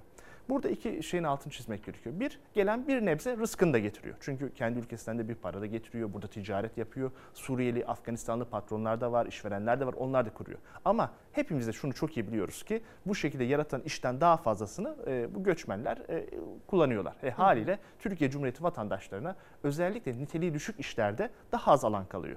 Bunu çok rahatlıkla yaz mevsiminde canlanan inşaat ve tarım iş, e, sektörlerinde söyleyebiliriz. Dolayısıyla e, yüksek öğretimler grubunda değil ancak özellikle Anadolu'da bu tip işlerde çalışanlar da doğrudur. Suriyelilerin veya diğer göçmenlerin bir baskısı var. Fakat son dönemde biliyorsunuz bu konu çok sert bir şekilde tartışılıyor. Herkesin canını yakabilecek bir şekilde. E, haklılık, haksızlık, zor durumda gelip gelmemek, iktidarın, dünyanın, kapitalizmin suçu bunların hepsini bir kenara bırakıyorum. Birazcık daha özenli konuşmamız gerekiyor. Çünkü ben Evet. e, çok ciddi bir e, toplumsal patlama olabileceği, insanların birbirinin canının yanabileceğini e, düşünüyorum. E, bu hem bu ülkenin vatandaşları hem de bir şekilde burada misafir olarak kabul ettiğimiz e, kişiler için de geçerlidir. E, doğrudur. Yabancıların iş gücü piyasasında yarattıkları net bir baskı var. Bu genç işsizliğe de e, belli bir olumsuz etkisi var. Ama bu meseleyi biz kendi aramızda çözemeyiz. Evet ve komşumuz, apartman komşumuz, sokak komşumuz, mahalle komşumuz e, biz onlarla girişeceğimiz herhangi bir diyalog ya da tartışmayla sonucuna varamayız. evet. Kendi do- huzurumuzu kaçırmış oluruz. Dolayısıyla burada asıl sorumlu muhatap devlettir. Devletin bu konuda daha aktif çalışması için neler yapması gerekiyorsa orada sıkıştırmak gerekiyor. Siyasi partilerin de öyle, sivil toplumda bu şekilde çalışması gerekiyor. Hı hı, çok iyi anladım. Çok teşekkür ederim. Verdiğiniz son mesajda çok çok kıymetliydi. Evet iş gücü piyasasında özellikle niteliksiz e, anlamda bir iş gücü piyasasından bahsediyorsak müthiş bir baskı söz konusu. Ama mesele e, kendi aramızda çözebileceğimiz bir mesele değil. E, ekran başında hayatlarının baharında olan bundan sonraki e, 20, 30, 40, 50 yıl Allah ömür versin yaşayacakları ömürlerinde hangi mesleği yapacağına hala karar vermemiş. İşsiz olmaktan korkan gençlerimize ne tavsiye edersiniz? Ee, Çok zor bir soru sordunuz maalesef. Ee, Öncelikle şunu belirteyim. Mümkün suret Türkiye'nin iş gücü piyasası koşulları ortada. Meslek kazandıran ve iş gücü piyasasında doğrudan karşılığı olan alanlara yönelmeleri kendileri için bir avantaj sağlar. İlla üniversite mezunu olmaya gerek yok. Fakat sıkıntı şu, bizde e, meslek liseleri ve 2 yıllık okullar eğitim kalitesi düşük. Tabii işverenler de herkesin üniversite mezunu olduğu ortamda bu kişileri çok işe almak istemiyorlar. Fakat yine de doğrudan erken dönemde staj yapabilen, e, hızlı bir şekilde ustalık çıraklık ilişkisi neticesinde kendisi geliştirilebilen alanlara kayılırsa avantajlı olur. Teorik alanlar tabii ki onlar da bir bilimsel gelişmek için önemlidir. Fakat e, dikkat edilmesi gereken şey şu. Diğer nitelikleriniz çok güçlüyse bu alanlara girin. Gerçekten yabancı diliniz güçlüyse, yazılım güçlüyse o alanları tercih edin. Bunun dışında daha mesleki alanlar sizi rahatlatacaktır. Çok teşekkür ederiz. Verdiğiniz bu son tavsiyede hem velilere hem öğrencilere ulaşmıştır ve faydalı olmuştur diye ümit ediyoruz. Çok teşekkür edelim Murat Kubilay'a. Kendisi yayın konuğumuzdu. Buraya kadar zahmet etti kıymetli katkılarını sunmak için. Şimdi reklam. Alev alev yanan noktalardan son bilgileri aktardık. Türkiye'nin gündemini masaya yatırdık. Ekonomiye de değindik. Bir de en çok gençlerin dertlerini, sıkıntılarını, bugününü, yarınını, hayalini, hayal kırıklığını konuşmaya gayret ettiğimizde bir yayın oldu sevgili izleyenler. Haftayı maalesef kabus gibi bir gündemle kapattık. Temennimiz haberlerini verdiğimiz yangınların bugün itibariyle tamamen ortadan kalkması. Meteorolojik koşullar artık yavaş yavaş yangınların e, zeminini oluşturmaktan vazgeçecek ama tabii ki müdahalenin etkinliği de burada çok çok önemli. Orada yangınlara müdahale eden, çalışan herkese buradan güç, kuvvet, kolaylık diliyoruz. Kendilerine çok çok teşekkür ediyoruz. Bir kez daha can kaybı yaşanan ilçelere başsağlığı dileklerimizi iletiyoruz. Biz burada haftayı noktaladık. Pazartesi tekrar buralarda olacağız. Siz de oralarda olursanız seviniriz.